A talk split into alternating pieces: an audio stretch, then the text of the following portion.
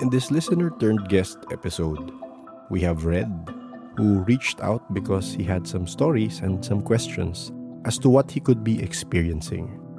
We are joined by quite a few people in the call from the Discord community, so please bear with the number of different voices you will hear.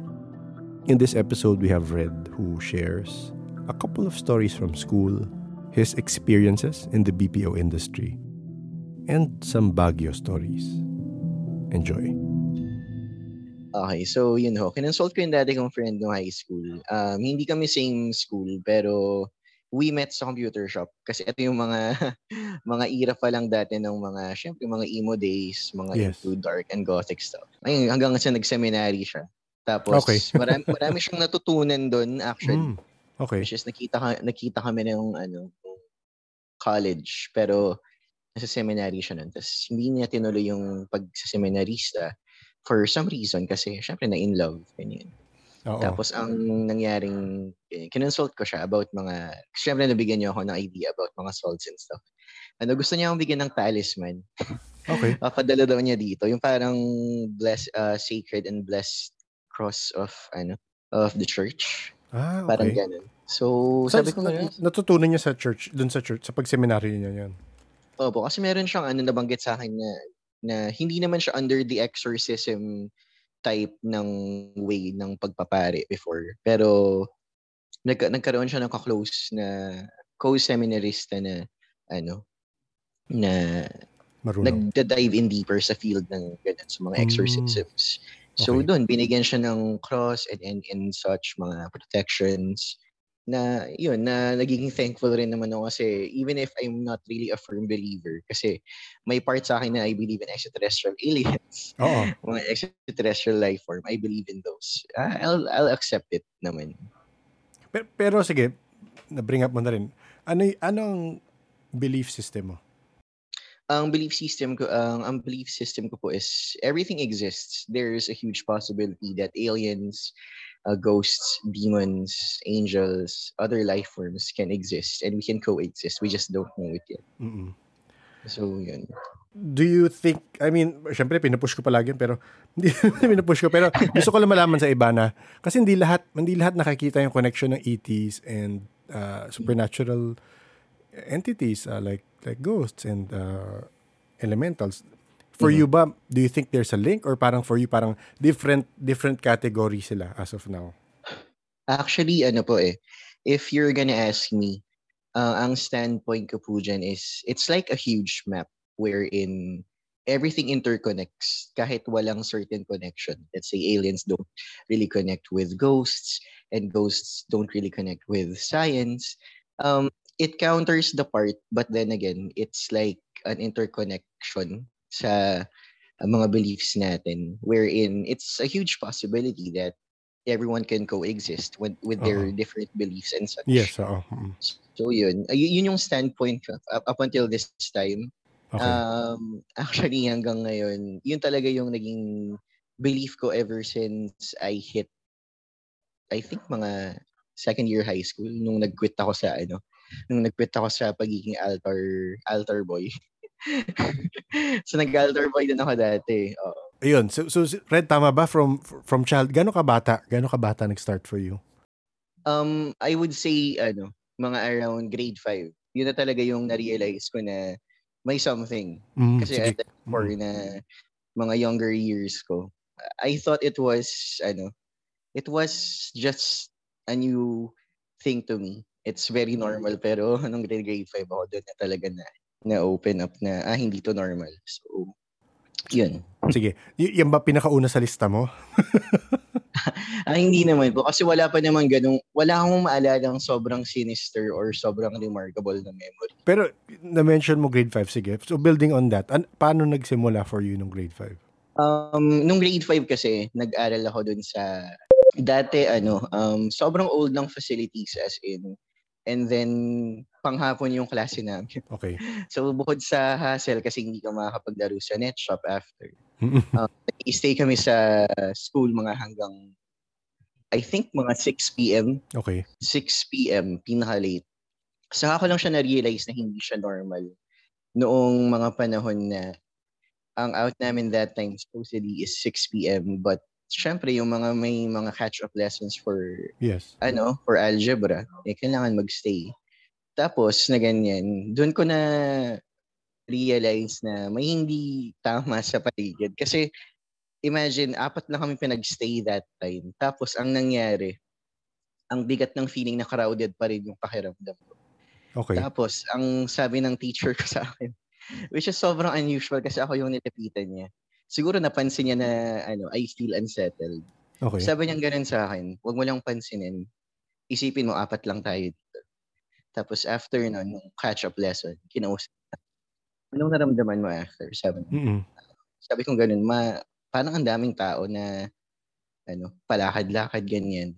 Tapos, sobrang creepy kasi sabi niya ganun sa akin. Hindi ko mag-alala, ganyan nararamdaman ko every time umuwi kayo.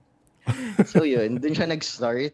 Tapos hanggang sa, um, yun na, naging, naging open na sa mga ganong usapin. At first, I thought na sobrang weird kasi, syempre mga bata pa lang. Tapos ang, so parang ang weird lang na i-bring up sa usapan bigla ng mga grade school friends mo na, ay, multo dito, ganyan, ganyan. Mm-mm. So, ganyan. So, yun.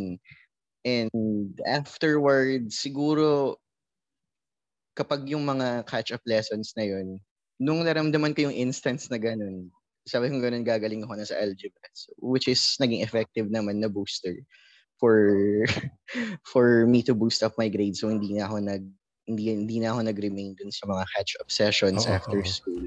Oo. Tapos, yun, um, after that, siguro nararamdaman ko na lang siya na ganun.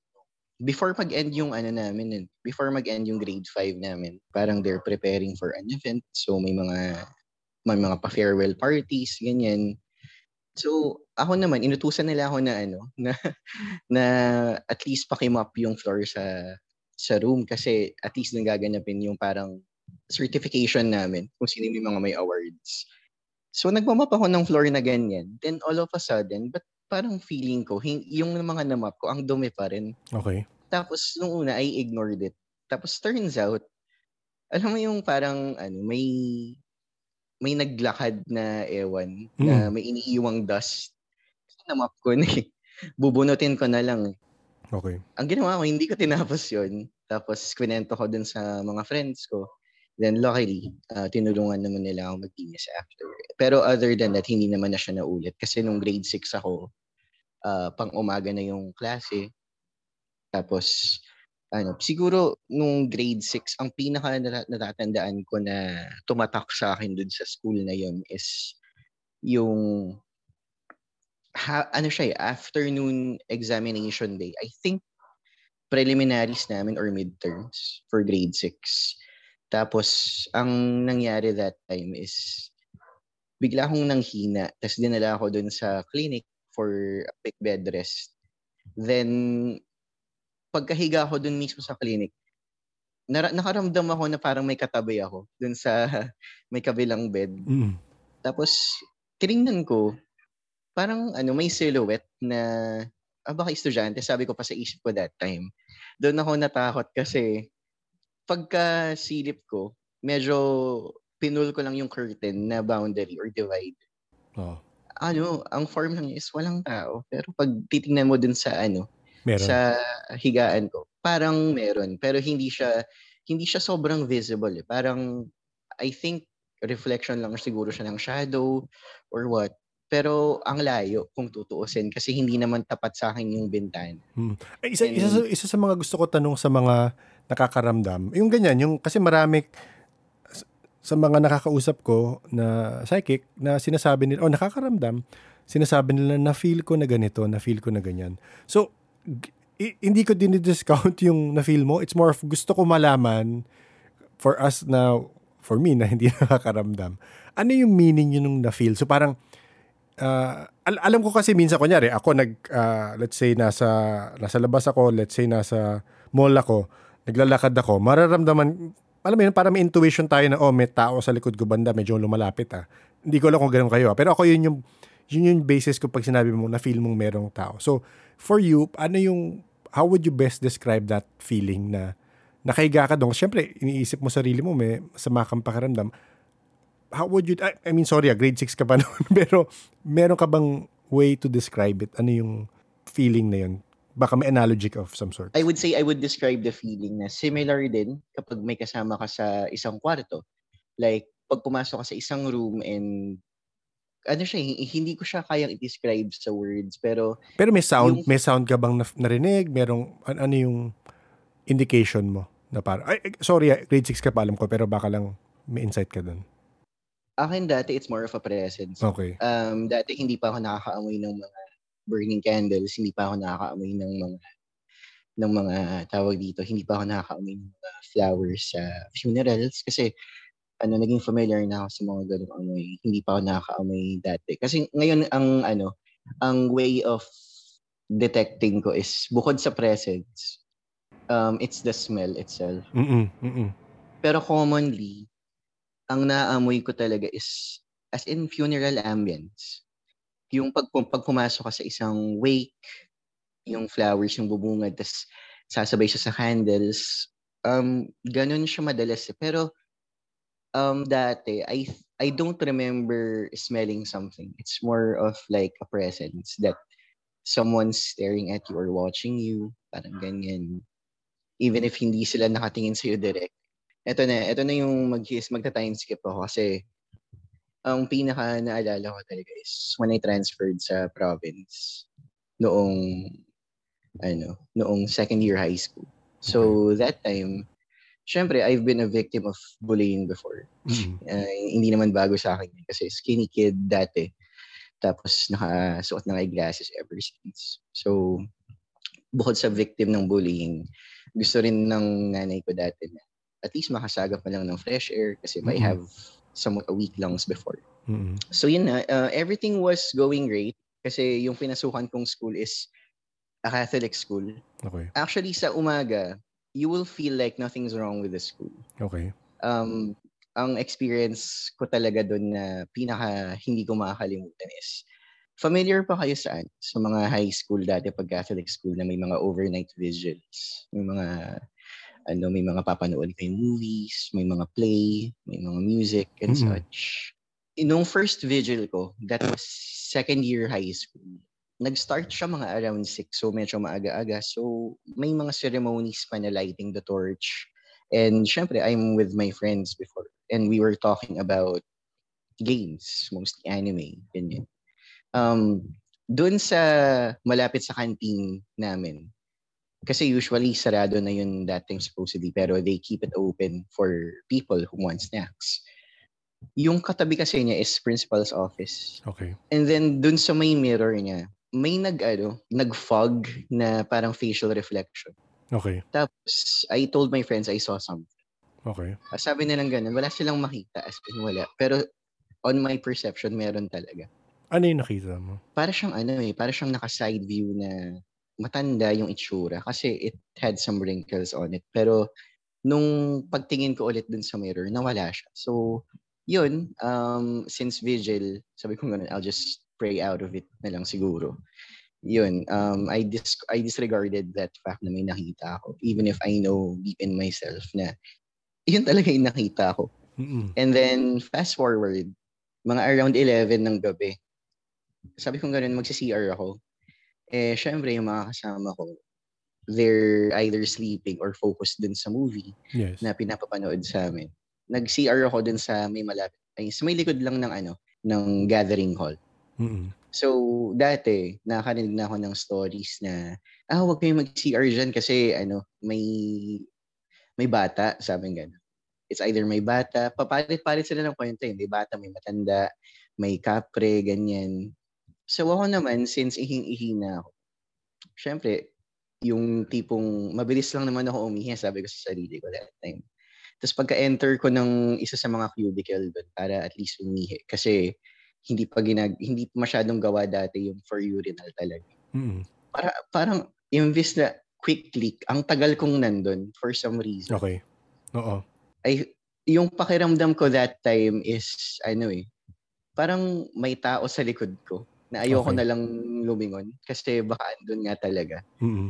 Yung yung feeling na ang laking tao tapos mm-hmm gusto kong kumilos pero hindi. That was the longest five minutes of my Mm-mm. ano my life siguro. Buti na lang nag-CR yung mga kasama ko after sinundo nila ako sa CR. Pag upo ko ng seat ko na ganyan, ano, nagtatremble ako na Sobrang nanginginig na unsettling feeling. Mm-mm. Tapos hindi ko siya hindi ko siya makalimutan for I would say mga at least two weeks na hindi ko makalimutan yung ganong experience. And after that, hindi na ako nag-CR dun sa sa CR na yun. Kahit hindi vigil night. Doon na Oo. ako lagi nagsi-CR sa ano, sa isang CR mas malayo. Um, nagkaroon pa, ah, actually third year na to. May vigil ulit kasi per year kasi ginagawa before. Doon sa isa sa mga rooms wherein ang tawag namin doon dati or ang section na nakalagay doon is Saint Matthew. Uh, oh, Saint, Saint Matthew. Oo. Doon sa room kasi na yun, I would say sobrang spacious kung i-compare mo siya sa ibang mga rooms na nasa campus. Pero classroom yun or parang open open classroom type, parang ganun. Ah, classroom po siya, Sir Nick. Classroom. With with with chairs. Uh, yes, with chairs, may okay. podium. Tapos Okay. may, ano, to, may mini stage pa siya sa harap for the teachers. Uh, vigil that time, I came in very early, mga around 5.30. Tapos, papasok pa lang yung mga nagpaparade nun, yung mga magla-light up ng torch or whatsoever. And then, naisip ko, tumambay muna sa tapat ng St. Matthew, sa may likod. Kain ako ng dinner, ganyan, kahit snack Oo. Yung ano, paglingon ko dun sa isa sa mga chairs, I think it was kind of moving. Akala ko nung una, namamalik mata lang ako. Okay. Tapos, nung nilapitan ko siya, it was actually moving away. And then, nagugulat ako kasi after nung, ano, after tumigil, nung kung sino man yung humihila ng upuan na yun, after tumigil ng chair na yun, somebody knocked on the door. Okay. Eh, walang tao that time dun sa room na yun. Oo. takbo. takbo ako after. Siguro I made a vow to myself that day na I'll never dabble with anything supernatural. I'll just let it happen. Okay. And turns out it happened lots of times. Okay. Ito yung nilagnat ako eh. Third year din namin. Yung national examination. Nilag nilagnat ako nung afternoon. Tapos, umuwi ako ng bahay. Tapos, sabi ko, hindi na ako papasok ng ano, ng half day kasi hindi ko na kaya. Ma- mainit na ako. Tapos yung kapitbahay namin, which is may matanda, um, relative namin, isa sa mga lola ko. Sabi niya ganun, ano, sunugin mo yung damit mo kung ano yung sinuot mo ngayon. Sabi ko ganun, sayang Ah, naman yung, Mm. say- sayang naman yung uniform nila. Sabi ko ganun. Sumahal din yung uniform. Hindi, sunugin, sunugin mo. May naiuwi ka, may sumama sa'yo. Ang Sorry, sino ulit to? Lo- lola mo? Ah, yes, yung isang lola ko sa kapitbahay. Okay, okay. Uh, nakakita allegedly. Oo. Yun yung sabi-sabi. Ah, may sumama sa akin wherein ano siya, estudyante ng school na hindi matahimik. Pero I look I looked up the records pero wala naman ako nabalita ang namatay na student before sa school na yun. Which is very weird kasi nung sinunog ko, unti-unting gumanda yung pakaramdam nung sinung sinunog ko yung uniform. May, meron kasi nagkukwento, may nakwento na sa amin na gano'n na, na student na nag-hunt ng school. So tinanong namin, so namatay yung student sa school? Hindi. Namatay siya, may sakit siya. Pero s- dahil studious siya, dahil yun ang naalala niya, before siya mamatay, sa school siya nagpapakita. Parang ganun. So, I think yung isang learning ko doon is, hindi porket dun, hindi siya namatay doon, hindi niya mumultuhin yung area. Kung yun yung na, iniisip niya or nakasanayan niya before siya mag-pass away, I guess gano'n. Naalala ko lang yung kwento rin ni, ni Jamie sa Amsterdam, yung nakita niyang kapatid nung ex-boyfriend niya, naglalaro sa park, pero hindi naman sa park namatay. Pero doon niya nakikita palagi naglalaro. So, baka gano'n na yung research mo baka, yes, in tama ka, walang namatay sa school, pero baka may namatay na student for some reason. I, I- again, bi- binibigyan lang kitang ano, mm-hmm. ibang options. ibang option. Sige, Pero sorry. nung ano, nung, nung, nung kwento ko to sa mga friends ko, doon doon na nag-start na mag-share din sila ng kwento na may mga nasasapian daw before. Even, ano, one of my cousins na nag-aral doon, may nasasapian daw lalo doon sa may batibot sa, yung may mangga sa gitna na pinagpa, pinapaligiran ng ano, parang pa-square na seat. Yun. So, may mga sinasapian daw doon. Although, wala namang actual proof or mga recordings na na-look up ko. Pero, I still believe that their claims are real. Kasi, yun nga, yun din yung karamihan ng kwento eh. Kasi it, it matches, it, it matches yung mga old students na nag-aral dati doon before. Um, even yung mga kaibigan mismo ng ate ko na pinsan ko, yun nga, tinetestify nila na may nasaniban daw dati. Fast forward, uh, senior year, this was when before my mom died or before my mom passed away.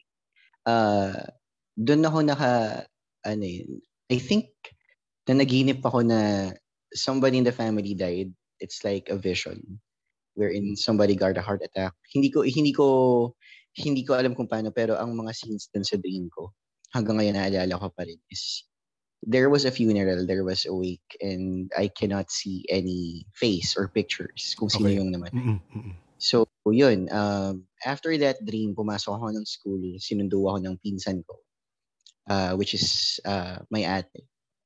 Sabi niya ganun, uh, yung mama wala na. Or not really wala na, pero she got rushed into a, hosp- into a hospital in Manila. Mm-hmm. So, dali-dali kami pumunta ng, ano, ng hospital sa St. Luke's. Malapit din sa ano, St. Joseph. At ayun. Not quite sure kung tama. Pero sa St. Luke's kami dumiretso. And according to the doctor, she was, or she arrived at an arrival. Pero na-revive lang siya. Okay. And after 48 hours, uh, she passed away. Doon ako tumambay dun sa St. Luke's na I've been praying a lot actually. Oh. Kasi I was raised in a family na syempre si mommy is very religious. Uh, prayer always helps according to her. So I did. So I prayed na sana, yun nga, bigyan siya ng another chance of fighting. Pero unfortunately, uh, she just gave up for some reason. Mm-mm. Pero I think she's in a better place na ngayon. Mm-mm. And then, nung funeral niya, syempre, since maraming tao, uh, my grandmother asked me to help out sa pagtitimpla ng kape. Okay. Naubusan kami ng ano, ng styro na baso. So, sabi ko ganun, ah, gamitin ko na lang yung ano, yung mga ceramic mug. And then, nung malapit na ako matapos dun sa set ng tinimpla, ng tinitimpla ko, yung isang ceramic doon na natimplahan ko na ng kape is tumabig and then may mal- may malakas lang na wind na ano na nag-go through sa bintana na open. Okay. Pero what's weird is, hindi niya na-knockdown yung mga styro cups. Pero yung ceramic yung na-knockdown. Nag-spill siya all over the place. Okay. Tapos, sabi ko ganun, ah, okay. So, baka si mommy. Doon na nag-start. Um, doon na ako, siguro doon na awaken yung senses ko na I can detect that something is in the room or Oo. someone is in the room na kapag may funeral or whatsoever. Kasi before, hindi ko naman, hindi ko naman na-experience yung ganun eh hindi ko naman hindi naman ako nakaka-detect ng ano ng any smell. It's just the presence itself. Pero on that certain day talagang dun na. I smell flowers I smell candles as in funeral ambience. Mm-hmm. so pa- parang yun ang trigger mo palagi. Hindi siya nag hindi siya nag-change na minsan oh minsan uh, amoy let's say uh, kung elemental man amoy lupa na na basa, hindi ganon. Parang maging tao, maging human, I mean, based on your judgment, maging human uh, earthbound soul yan or maging elemental yan, ang naaamoy mo is parang funeral home, ganun ba? Um, actually, meron yung instance na ano, hindi siya funeral eh. Ano yung amoy? Some, sometimes it smells like burning clothes. Sometimes it smells bur- like like rust sa steel. Mm. Uh, Di ba rust, ang smell ng rust, dugo eh, di ba? Parang ganun. Tapos meron din yung ano, yung amoy ng after um, nakalimutan ko yung term pero after umaraw sa uulan. Yung amoy mm, lupa oo, kahit oo, nasa oo. kahit nasa office ka ganyan or sa secluded location na air condition. Which is ano very weird. ah, baka masagot ng mga iba nandi. Okay lang mag-open kayong mic, ha? pero tatanungin ko sa inyo, sa inyo ba ano yung ganong smells? Kasi ito, sasabihin ko muna akin na alam ko, na naririnig ko, hindi ko alam mga naririnig ko. Kagaya nun, yung kwento mong parang yung amoy ba after raining, mas, kung nature ang smell, parang mas elemental, I'm, I'm assuming. Pero yung, ang hindi ko lang magets ngayon ko lang na-encounter, yung amoy na sinasabi mong parang, yun nga, parang funeral home, yung, yung may candles, merong flowers uh, yung mga nandyan, okay lang magbukas kayo. Sige lang. Ano yung input nyo dun sa ano? Na amoy ni Red? Ganyan din ako direct. Nakakaamoy din ako. Ang pinakaayaw ko yung rusty. Yung mm-hmm. amoy dugo. Yun yung sinasabi ko na mm-hmm. ayoko ng ospital kasi naamoy yung dugo. Yun na yung ine-explain niya. Yung parang rusty yung rusty. Parang, oh, di ba? Parang rust na smell. Pinakaayaw ko yung amoy imbornal. Oh, okay, okay. Kasi parang nakadikit lang sa itong mo. Parang mm-hmm. nandun lang siya sa yun yung pinakaya ko. Yun yung feeling ko element. Ah, pag ganun yung smell, no? Yung burnal. Oo nga eh. Parang si JM yun na nakwento tsaka sila Sam eh. Yung amoy niyan parang nakadikit lang yung nasa harap mo lang. Ang tagal niya pa naman mawala. Normally, pinakamababa ng isang oras sa akin pag ganun. Sa sa'yo ba, Red, ganun rin ang ano?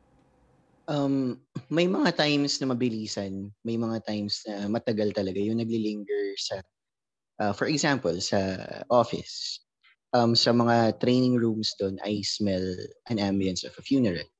Um, although sa previous company ko, which is doon ko na doon ko na amoy yung ano, yung rusty. Yun yung time na ano, nagkaroon ako ng I would say encounter sa isang entity.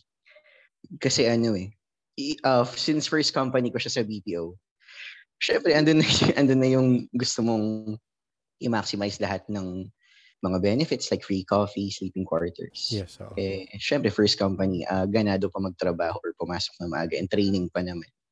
That day, it was Sunday. So, kokonti yung mga employees sa floor namin. Tapos, ang pasok namin that time is around 1 a.m. I believe. Andun na ako sa office ng mga 10. So dun sa may ano sa may lower floor since dalawa yung levels na may sleeping quarters sa amin Mm-mm. Um, I decided na doon na lang matulog sa ano sa yun sa floor na yun sa mas lower kasi andun yung doon nakalocate yung locker ko. Oo. So yun kumuha ako ng ng pass doon sa kay Kuya Guard. And then may sinabi siya sa akin eh, na ano, wag wag mong papansinin ha kung may kasama ka diyan. So sabi ko naman na ganun. Ah, sige po, kuya. I thought he was referring to someone na magulo matulog or yung nag snore Oo. Pero, pero pagpasok ko ng sleeping quarters, walang tao, as in, chinek ko pa. Tapos yung mga bed pa doon is yung rubber beds na pag konting galaw mo lang, maririnig mo. Oo. Tapos, um, syempre, uh, nagpa, nagpa, kumukuha ako ng at least kahit konting antok. Tapos sinet ko na yung alarm ko for 12.45, 12.30 para diretso na ng training room after magising. And then all of a sudden, sa may peripheral vision ko, since hindi na ako comfortable sa pwesto ko, nag-try akong, ano, nag-try akong mag-move sa kabilang side or i-move yung body position ko sa kabilang side.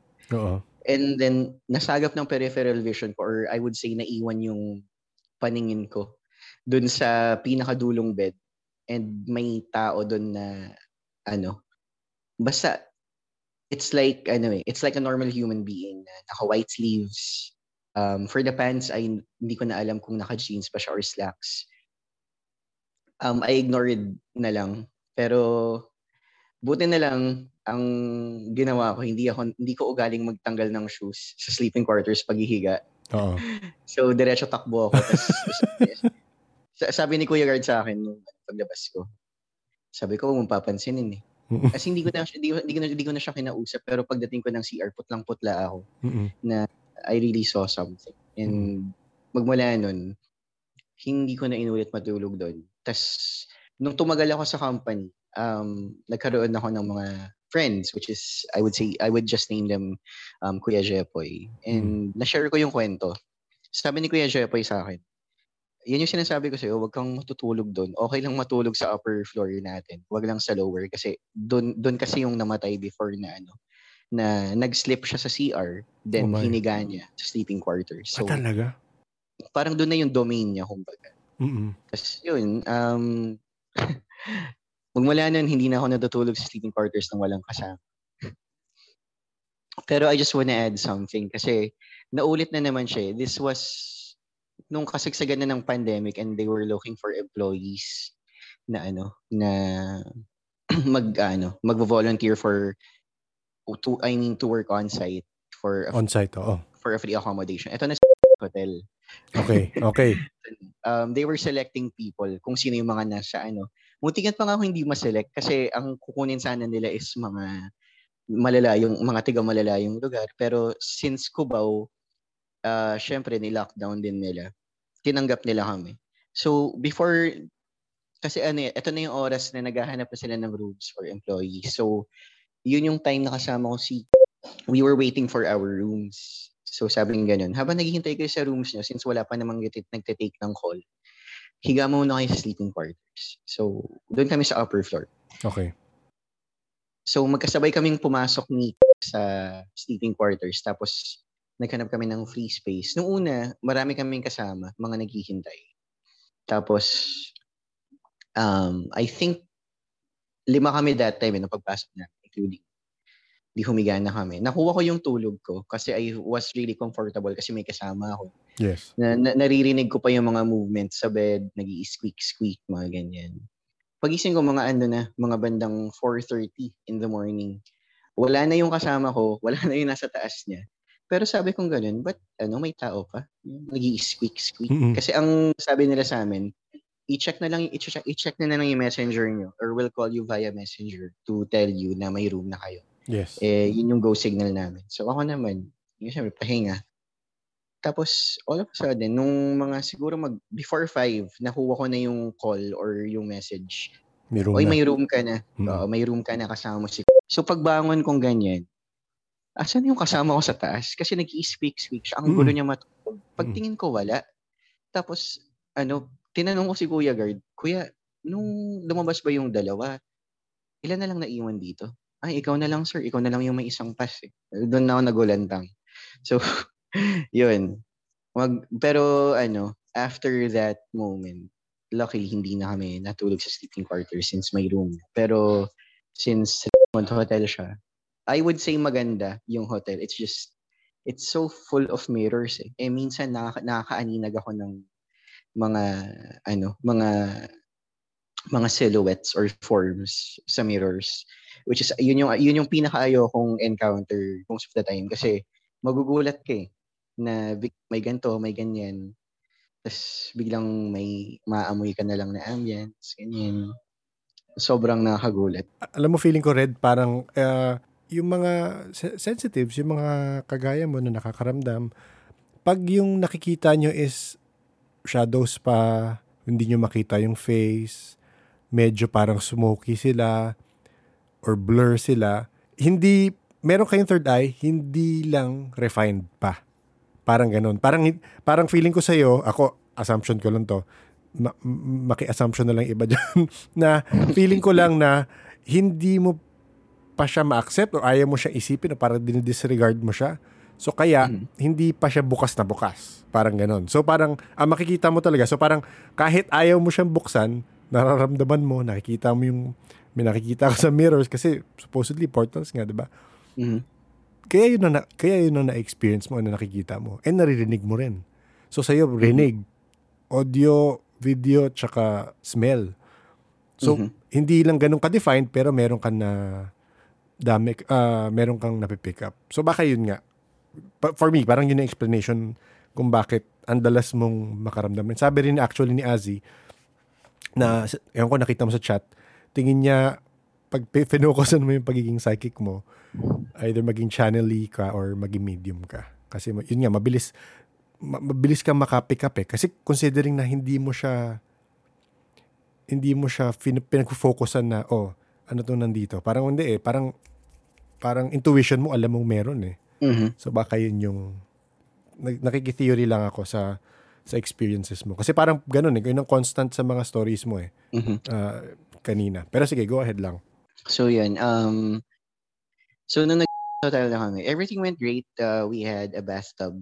Actually, doon ako nag enjoy for only one night. Kasi Kapag nagbabathtub ako, tapos wala akong kasama, I, can't, I can't, ano, I can't do it. Siguro, ligo lang, tapos, ano, ahon agad. Kasi ano eh, mer- meron yung oras na, ang ginawa kasi sa amin, since, magkaka- since dalawa lang yung pwede sa isang room, isa is morning shift, isa is night shift nung una. So, tsaka ano, magkakaiba kami ng off. Tapos ito na.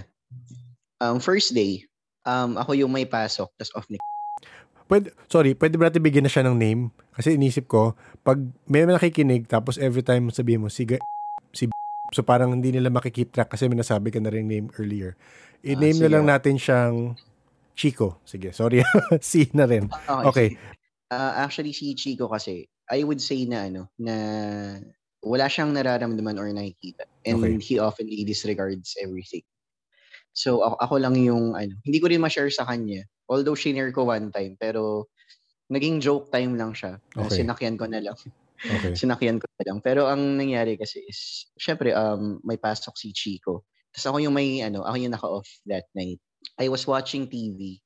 Ang ginagawa ko kasi pag mga hotel-hotel na ganyan, lahat ng mirror, kung ano yung pwedeng itakip, tinatakpan ko kasi, ano eh, wala, walang walang oras, walang walang oras, walang signal kung anong makita ko or what. So, tip, pinagtakpan ko lahat ng mirror na visible sa paningin ko nung nasa ano ako. Tapos kapag magsi-CR ako is nililipat ko siya dun sa CR. Tapos, ang mali ko that time is, ihing-ihi na ako. I forgot that blanket okay. na itapal sa CR. Okay. So, habang jumijingle ako, yung door is, ano siya eh, mabigat na door na may stopper, I would uh-oh. say. Mm-mm. And then yung stopper, kasi I would say, ano siya, eh, may magnet na siya dun sa baba tsaka sa taas. Ganun yung parang structure niya. Which is nakakapagtataka kasi bumigay yung parang magnet niya, tapos sumasara konti-konti. Tapos, nung sumasara na konti-konti, I saw somewhat a smoke na nag-form ng hand na okay. parang sinasara niya ng pilit. Mm-hmm. Eh, since nagmadali ako that time, pinigilan ko. Labas ako ng CR. Bihis ako, suot ako ng ID ng company. Pasok ako that time, RDOT. Yun, ganun na lang ginawa ko. Sorry, ano RDOT? Uh, rest day overtime. Ah, okay, okay. Yun na lang, nag-RDOT ako that time. Kasi hindi ko hindi ko kinaya kasi uh, actually ang dami lalo dun sa hallway. Kasi pag yung mga instance na babalik ako ng hotel kasi andun yung food namin para makatipid. Yung pag nasa hallway na ako, ang ambience is ang daming tao kahit walang wala kang nakasalubong. Para siyang ano eh, para siyang para siyang mall na dagsaan yung tao. Tapos ang hirap nahihirapan daw huminga. Tapos nagkahalo-halo yung amoy. Min- minsan may flowers, minsan may candles minsan doon ko doon na amplify yung ano, doon na amplify yung amoy ng ulan. Doon doon ko siya madalas maamoy sa hallway. Na kapag mag-isa ako, I feel unsettled every time. Sasakay ka pa ng elevator na maraming salamin din.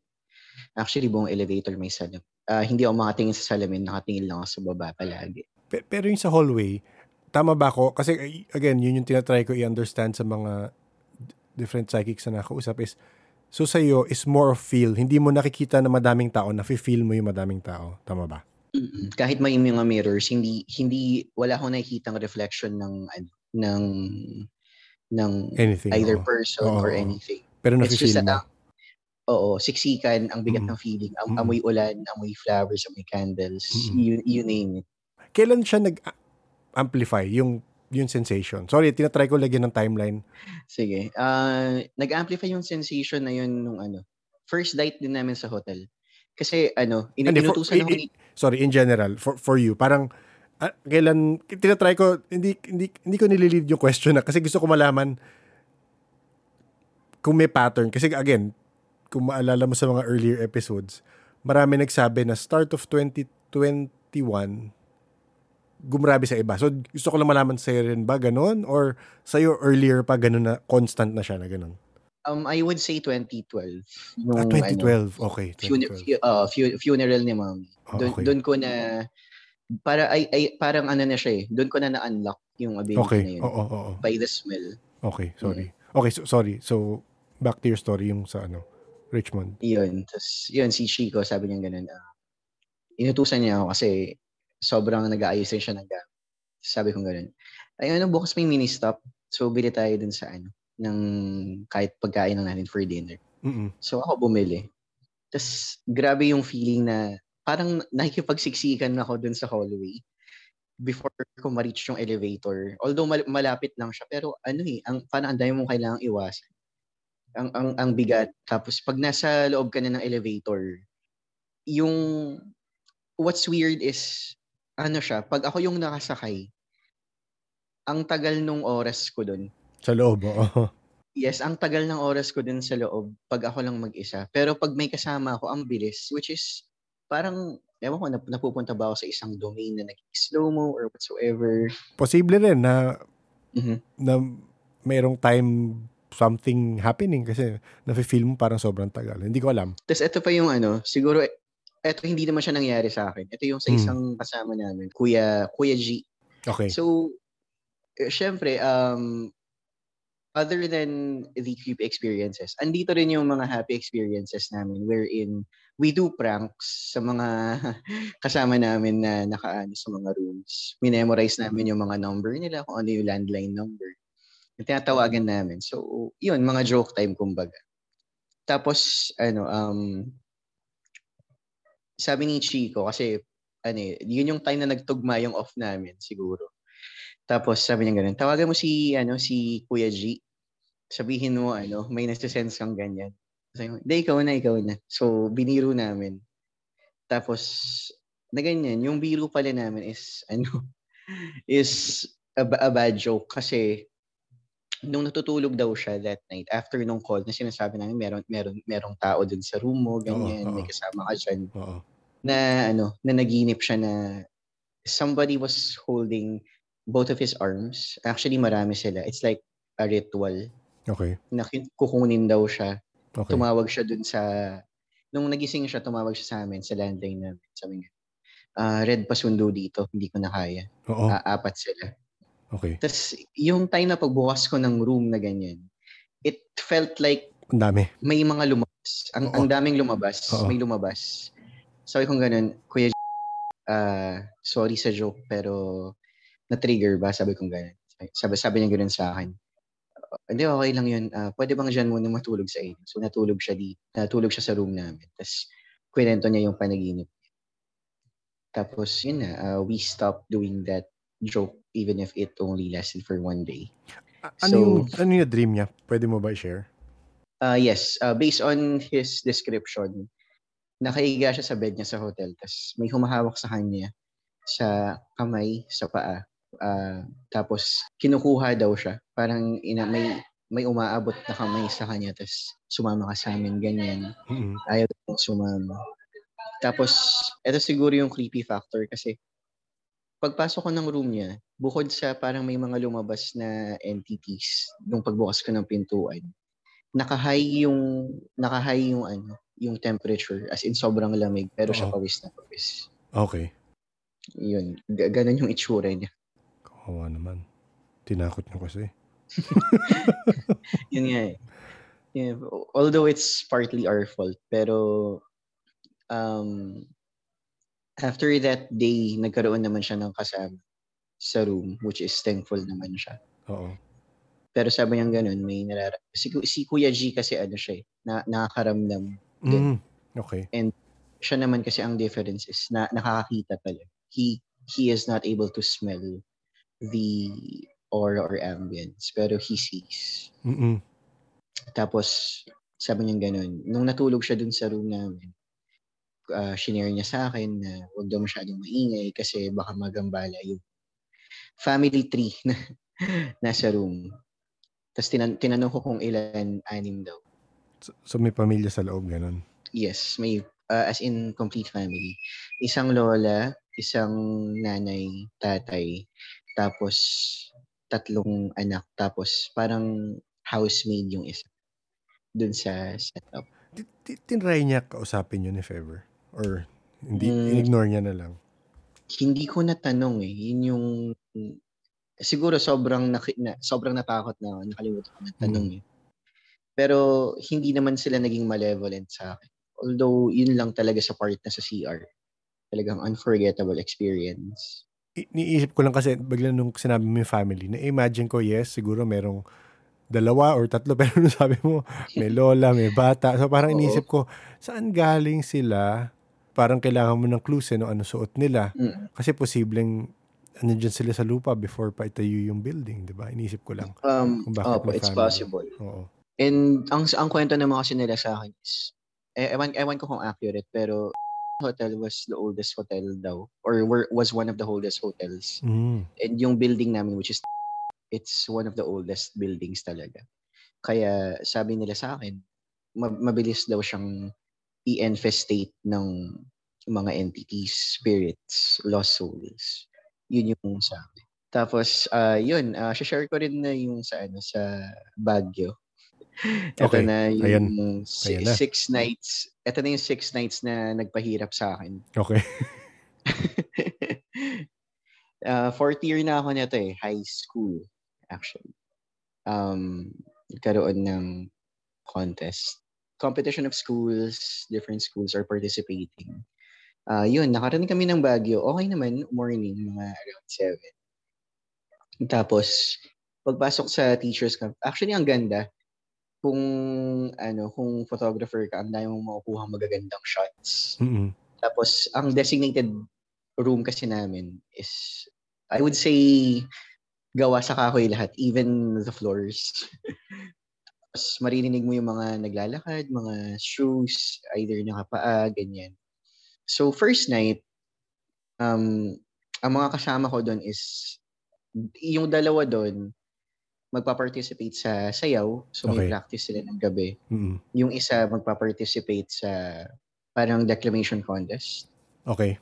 Pero ako naman magpa-participate lang naman sa B for ano for science. Ako yung pinakahuling lumabas ng pintuan or ng room kasi dinner time na. Okay. So maag- maaga, maaga nilang tinawag yung mga dancers for practice para diretso na sila kain. And yung kasama ko naman, nauna na siya kasi nagmamadali. So ako naman, since mabait ako that ah sige, bigay niya na lang sa akin yung susi. Ako na lang mag Okay. So, pag, pagkalak ko ng pintuan na ganyan, as in a, na i, ano ko na, naiikot ko na yung lock dun sa doorknob. Nakarinig ako ng sound ng nag-clatter na coins. Parang kinalat. So, sabi kong ganyan, ah, baka may nakahulog. Pero since gutom na ako, sabihan ko na lang, baka isa sa kanila yung may coins na nalagdag. Yes, so... So, tinanong ko yung mga kasama ko that time kasi magkaka-table kami. Uy, may, ano, may, may barya na ako narinig doon. Ka- kaninong barya yun? Magkano ba yun? Tapos tingnan sila, anong barya? Eh, wala na pa, hindi ko pa naman nilalabas yung coin purse ko. Eh, nasa bag yung coin purse. So sabi ko nga ah, baka sa akin. Uh, baka nawala lang sa isip ko. After dinner, pinabalik na kami dun sa rooms namin. Pagbukas ko mismo na ng pintuan, wala akong makitang coins. Wala akong mahal. Mm-hmm. Kasi, ano eh, I'm really sure na sa room namin yun kasi ang distance niya siguro sa pintuan is sobrang lapit kaya rinig na rinig ko. Yes. And kahoy pa yung yung inaapakan.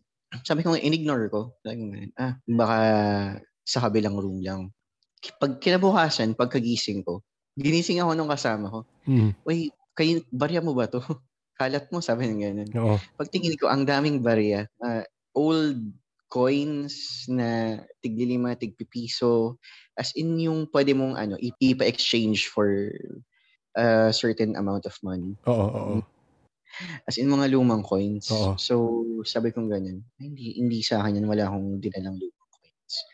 So, kami naman, uh, pin, pinagpupulot namin, tapos nilagay na lang namin dun sa parang table na malaki dun sa center ng room. Tapos, we just ignored it. Yun yung first instance na medyo unusual and weird, kumbaga. Mm-mm. Kasi, an- andun na eh. Parang eto, eto na yun siguro. Parang nagbigay na ng sign na may kasama ka. May, may tray ba sa labas ng room? May puno ba sa labas ng room? I mean, right directly sa, outside?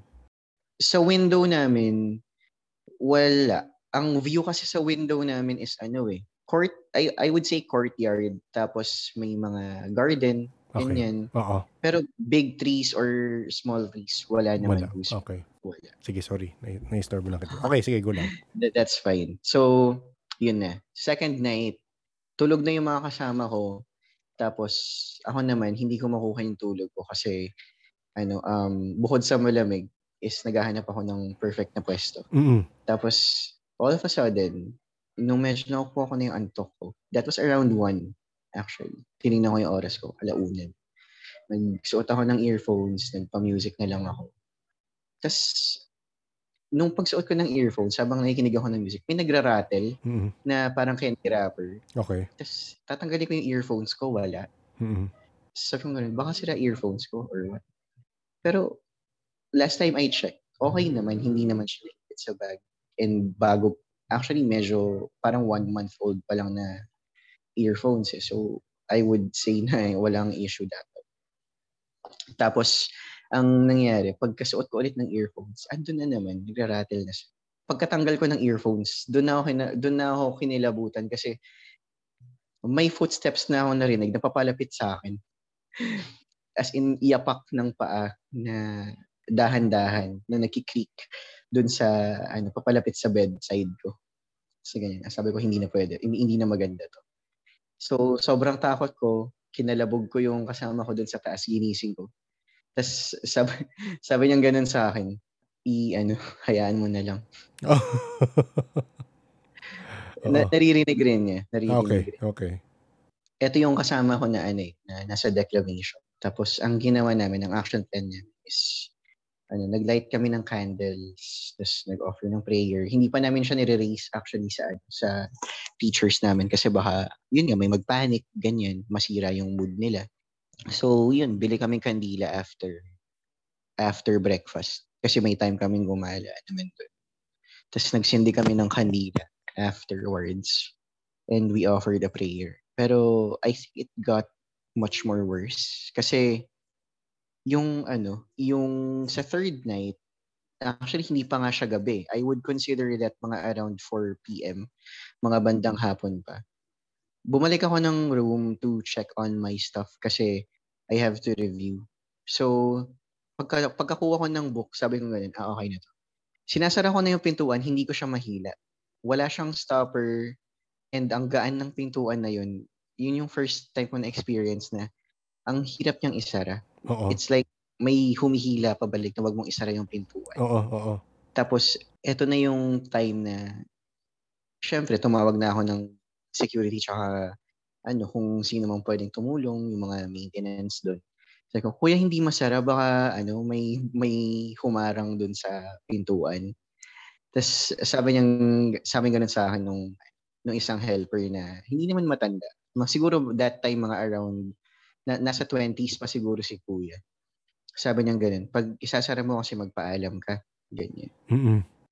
Pagpaalam ka na, alis na po ako, ganyan. Oo. So, yun na, naging habit ko na siya ever since. Na pag isasara ko yung pintuan, kahit may kasama ako, papaalam ako. Sa, isasara ko na ako, ganyan. Mm-mm.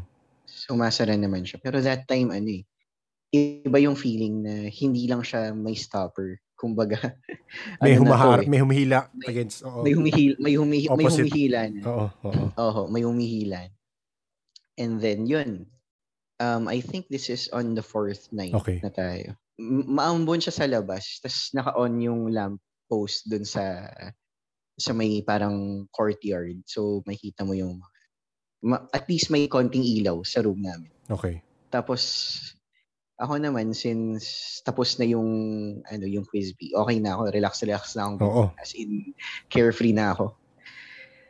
Kap- Nanalo ka ba? Sorry.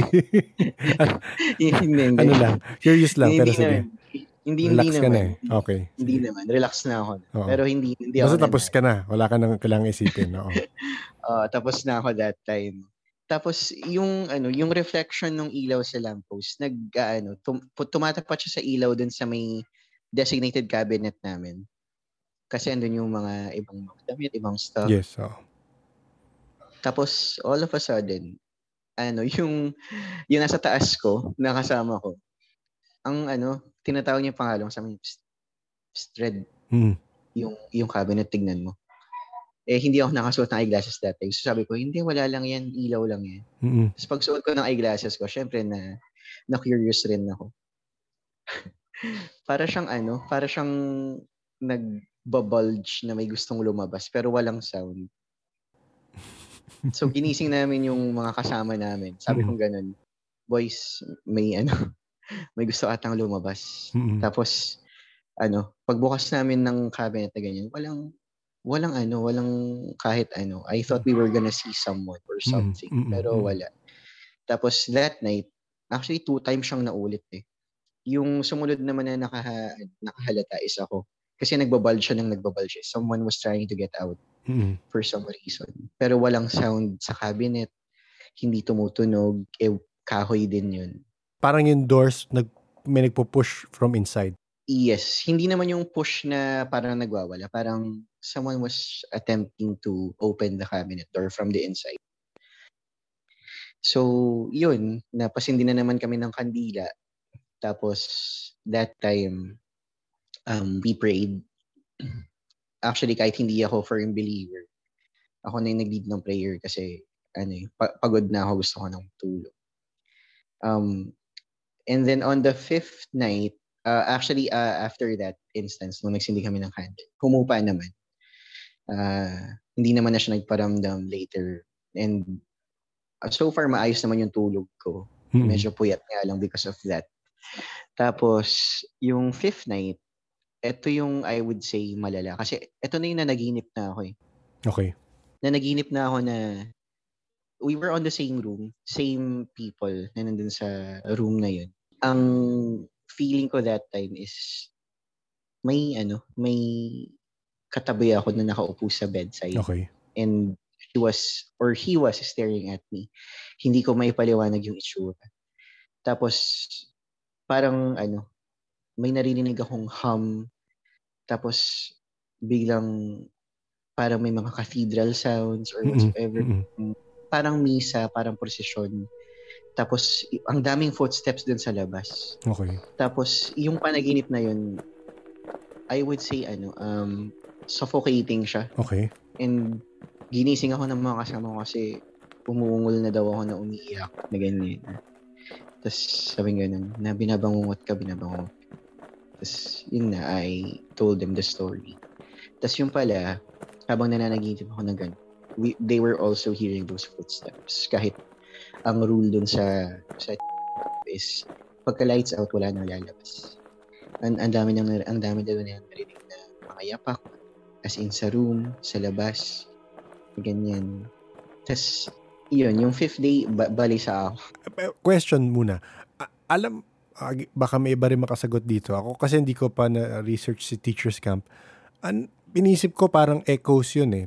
Unless may, may nagpaparamdam talaga sa inyo for some reason. Pero, meron bang reason yun kung bakit ganun yung sound? Ano yung history nung Teacher's Camp? Meron ba tayong hindi alam na for that? Or Um, hindi, hindi ko na siya ni-research actually, Sir Nick. Eh. Kasi Mm, mm. siguro, tra- on my part, traumatizing. Pag kinikwento ko siya, ininaalala ko. ah, kinikilabutan ako kasi Mm, the experience felt real. mm, Yung sa panaginip pa, oh. oo, may higa sa bedside mo and you will see a procession of, I would say, nuns siguro or Okay. some people kasi hindi ko naman hindi naman hindi naman definite yung suot nila para sa akin dun sa dream na yun. Okay. Tapos uh yun, fifth day balisa ako eh. As in, kakausapin ako lutang ako. Mm, Tapos doon na kinonfront ako ng teacher ko. Yung isa sa mga kasama namin na nararamdaman mo rin ba sila na ano. So, yung sin- nung sinabi niya yun, tinanong ko agad, sa inyo po ba meron? Oo. Sabi ganun, sa akin ganun, procession ng mga madre. Kada ganong oras. Mm, Parang, ang style kasi ng Sir Nick is, ano, ah, apat na students per room, tas sa mga teachers naman, tigda dalawa. okay. Eh, yung kasama daw niya na teacher dun sa sa room na yun is former seminarian na nag ano na siya nag nasa nasa position na ng brother pero hindi niya tuloy naging teacher siya um, they will hear much more worse, sabi nga niya, ng teacher ko na yun. Kasi kung ako naririnig ko lang yung parang hum, sa kanila prayers talaga. Na ano, as in prayers and may mga screams na sila lang nakakarinig. Ah, so may screams. Okay, sige. Mininote ko yun. Kasi kung tat kung tatanungin yung mga ano, kung tatanungin yung mga ibang students nun, they were really happy like nothing was happening. It's Hmm. just that yung mga affected is ako, mga kasama ko sa room, pati yung teachers ko na yun. They they hear screams, they will hear prayers talaga. And at some point, um, footsteps na may mga chains. Y- yun naman yung hindi ko narinig, yung may mga chains sa paa. Yung kasama mo sa room, naririnig rin yung footsteps. Ah, yes. Pero yung mga screams, yung mga screams wala. wala kaming narinig na screams or prayers. Hums lang talaga na, ano, well, on my part, sa dream ko, hums. Pero sa kanila, footsteps talaga. Ako yung, narinig ko yung hums, ah, ang, nar- ang dami ko narinig na footsteps na may mga naglalakad, ganyan.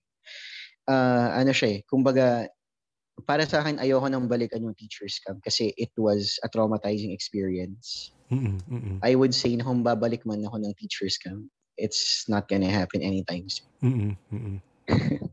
Yun. Nakiki, nakikisingit lang ako. Iniisip ko baka, for me, nagbago rin ang, nagbago ang point of view ko sa hunting because of the stories of Sam. Hindi, dati mas ganyan ang perspective ko. Hindi ko sabing mag-change ng perspective. Kasi sabi ko lang, sa akin nag-change. Just giving you my input lang. May reason eh. May reason kung bakit nag-hunt. For me, ah, Mhm. again, baka may reason kung bakit pinunteriya ka nila nung nandun ka. Iniisip ko, baka may reason eh. Kasi parang, yun nga eh, parang, kasi masabi ni, Sir, ni the late Sir Raymond na magpapakita niya kung may rason. So either, ah, hindi ko alam. So hindi ko alam kung may rason or or iba lang talaga yung sensitivity mo to the sound. Sabi nga ni Tazi na yung clear audience mo, kakaiba rin talaga. Siguro talagang waiting to explode yung na mabuksan ka.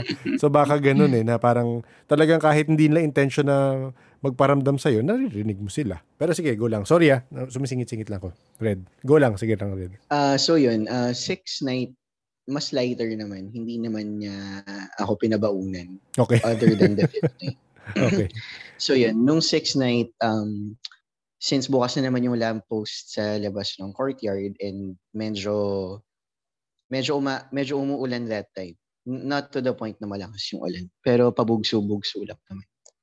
Um, yun na, siguro yung last na pabaon sa akin na I would say hindi naman sobrang sinister is yung sa dream ko, um, I saw a kid, yung figure Okay. it's like it's like ano it- it's like a glowing figure of a smoky figure na naggo-glow. Tas ano, parang she gave me something or he gave me something Mhm. na parang bell or whatsoever. Tapos I accepted it on my dream. Pero ang pagising ko wala akong bell na hawak. Pero what's weird is nung na, pagsampa namin ng bus, nung nakaupo na ako sa seat ko, may narinig akong bell na tumunog. So sabi ko ganun, ah, okay. So para nagbabay sa akin. Um, pero other than that, hindi ko na hindi hindi ko na siya ano, hindi ko na siya keep as as ano, as a treasurable memory. Mhm. Siguro na i-share ko kasi yun nga gusto ko rin i-share. Oo. Yung feeling kasi it's ano eh, it latches on you to the point na kapag andun ka talaga and kapag na-experience mo, it will it will probably traumatize you mhm. or it will at least make you feel interested onto the place itself. Pag uwi namin ng province, my teacher and I talked about it. Kasi, ano eh, um, gusto ko rin naman ma-open up. Kasi, it's like, whenever I, ang feeling ko kasi that time, kapag i-open ko to sa friends ko, baka hindi maniwala kasi syempre medyo gago-gago nung high school na nerd na Mm. ano na baka hindi ginagawa mo lang yung kwento pero siguro ang safest person to ano to tell the story was that teacher of mine. Okay. Uh, nag-exchange kami ng kwento and sabi niya sa akin, buti na lang hindi mo narinig yung prayers nila. It's like a prayer seeking for forgiveness seeking for repentance. Mm-mm. Pero not specifically in detail. Kasi ang dami daw eh. Hindi lang mga madre. It's like a population of different types of people. Nagdadasal for forgiveness. Oo. And nakaawa raw yung iba kasi they were screaming kahit na ano. And para sa kanya, nakabingi. And siguro hanggang ngayon, ano, naaalala pa rin niya yung mga ano, prayers na yun. Oo. Ganun nga siguro. Eh ako naman, since yun lang yung mga experiences ko. And binigyan niya ako ng ano, parang tip na whenever maka-encounter daw ako ng um, don't pray yung mga common prayers. Eh, ewan ko kung totoo, pero never ko pa naman siya. Don't pray the common prayers kasi pag sasabayan ka daw nila. Which is, I would find it creepy pag ganun. Na kailangan may special prayer ka pa, di ba? Iya. Oo. Feeling ko, it's up to you. Parang ganun, parang kung tignan mo yung basis ng mga nasabi nila Nicholas na exorcist, nasabi nila Sir Raymond, kung ano yung mag-work for you at ano yung paniniwalaan mo. Kasi nasa, naka-base siya sa ano mo eh. Naka-base siya sa belief system mo eh, di ba? Parang ganun lumalabas eh. Mhm. Kasi doon ka kukuha ng, ng supposed to be energy from from the source. Kasi kung, kung ano yung pinapaniwalaan mo. So kung, fi- ako, ako, akin lang to ah, akin lang to. Kasi iba-iba naman talaga ang belief ng tao. So uh, for me, nasa sa'yo kung ano yung idadasal mo kung ma-encounter mo nga. Yun nga. Pero that was a very long time. Uh, Mm. Now I don't really pray that much. Siguro Okay. ano, um, siguro nakasanayan ko na na hindi, hindi ako ganun ka-prayerful kasi I, I gave up, ano eh, I gave up being an altar boy before. Pero meron akong, ano, ah, kwento Mm. tungkol sa pagiging altar boy ko before. Mm. Ito yung, ito yung, ano, moment na I, I told myself, ah, stop na ako, ayoko na, takot na. Okay. okay. ito yung ano, ito siguro yung ano, si ah ito yung simbang gabi moments nung altar server ako. So, syempre, ah, experience is masaya kasi matutulog ka sa convento. Yes. Ano, may mga free food, ganyan. Gigising ka na maaga. Um, at first, it was a very, it was a very, ano, it was a very adventure-ish type of a memory naman sa akin. Pero it changed when, ano, yun yung pangatlong, a- pangatlong gabi na ng simbang gabi. Okay. Ah, eto na. So, maaga kaming gumigising, mga around 2 or 3. Ako yung pinakamaaga gumising sa mga kasama mga around 2.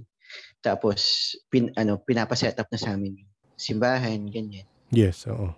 Eh, that time, yung naka, nakalabas na stock ng mga hostya is naubos na, ay kailangan mong mag-gather ng hostya dun mismo sa stock room. Oo. So ako yung inutusan kasi ako yung pinakamaan. So, sabi ni father, kunin mo, tapos ilabas mo dito, tapos isara mo. Ganyan. So ako naman, since wala pa naman, eh, ang belief ko kasi dati, church eh. Yes. Church, walang, ano, walang, Safe yan, walang oo. Oo, safe. Oo, oo. Safe na safe, kumbaga. Ngayon, pagdating ko mismo dun sa parang stockroom office, nakuha ko na yung mga kukunin ko. Then, all of a sudden, yung yung light na binuksan ko is nag-flicker na ano, nag-flicker siya and inignore ko kasi baka sabi ko, baka sira niya. Kaya napalitan or din eh. And then, pagka sara ko ng stockroom, pagkasara ko ng ilaw, dumaan ako sa church and doon mismo sa altar, may may nakita ako na ano sa reflection ng mirror Mm. kasi may parang mirror doon. Well, tinatanggal naman siya pag before the mass or before the mass starts. So dun sa mirror, nakita ko yung reflection ko. May sumabay sa akin na naglakad. Okay, ano yung itsura? Ah, yung itsura niya ano eh, um black smoke. Hindi siya ay, hindi hindi pa ako nakakita ng definitive figure ng ghost or what. Pero it's more of ano, a smoke or a glowing reflection. So, yun, nung nakita kong may sumabay sa akin, dire-diretso na ako maglakad. Takbo ako dun mismo sa kumbento. Sabi ko, ah, Father, may may sumabay sa akin. Mm. Sabi ko gano'n. Open ako dun sa pare. Tapos, yun, um, bin, nag ano siya ng incense, nag ano siya. And after that, after that simbang gabi, I decided to quit being oh. an altar server. yun na yung ano ko kasi akala ko yun na eh, uh, safe pero hindi pala. Tapos meron pa before matapos yung misa ng simbang gabi. Since full house, makikita mo yung mga latecomers, biglang ano, pasok na lang sa simbahan, ganyan. Pero gigilid lang there was this one figure na hindi siya tao eh. It's, hindi ko siya ma-describe kasi wala siyang pinakitang descriptive image.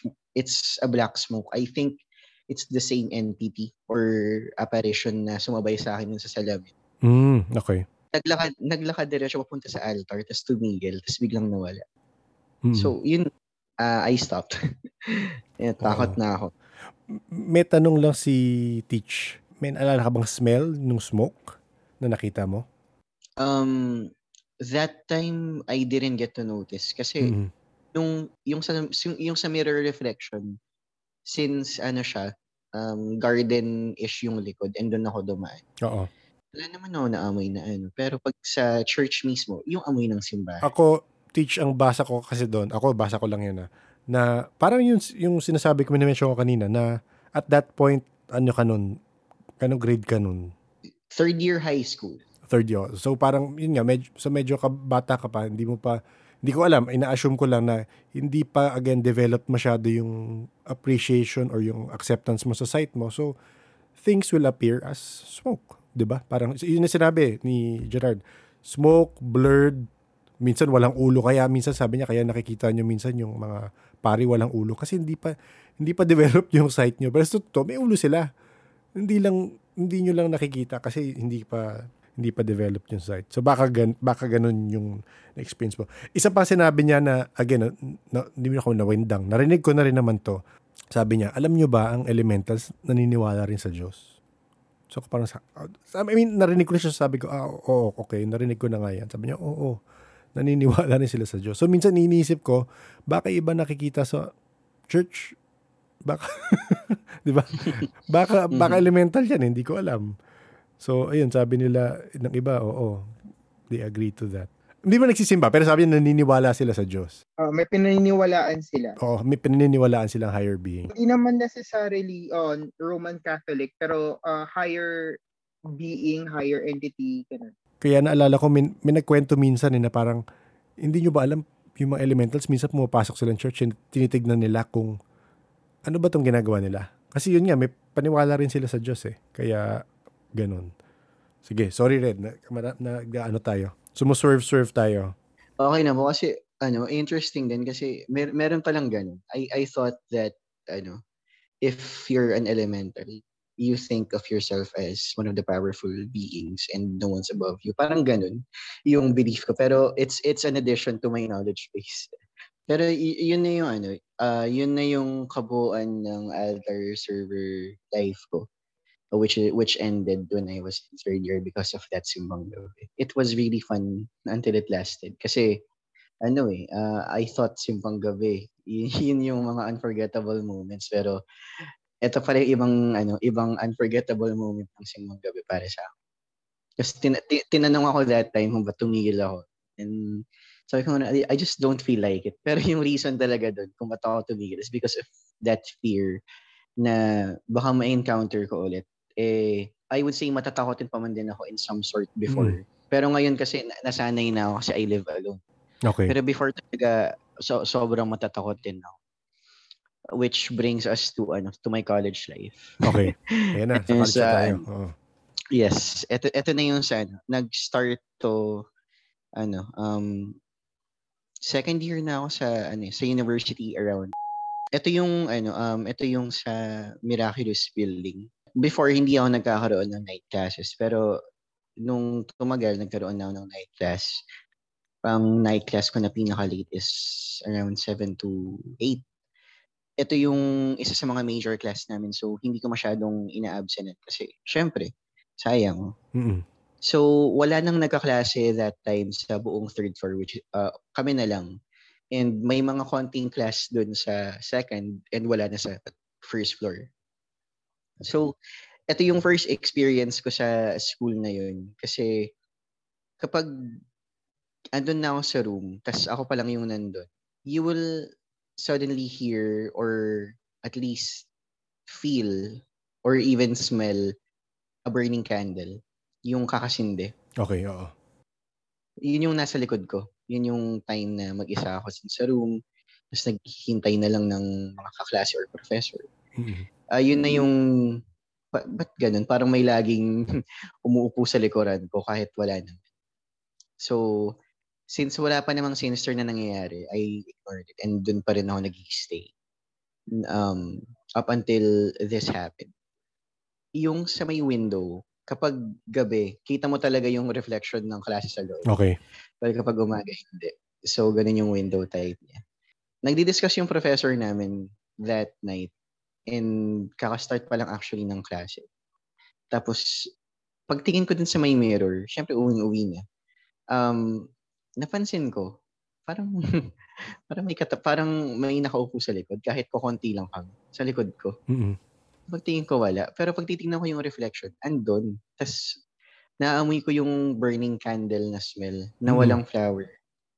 Tapos nung nakita kong ganun, na-realize ko, ay, iba to.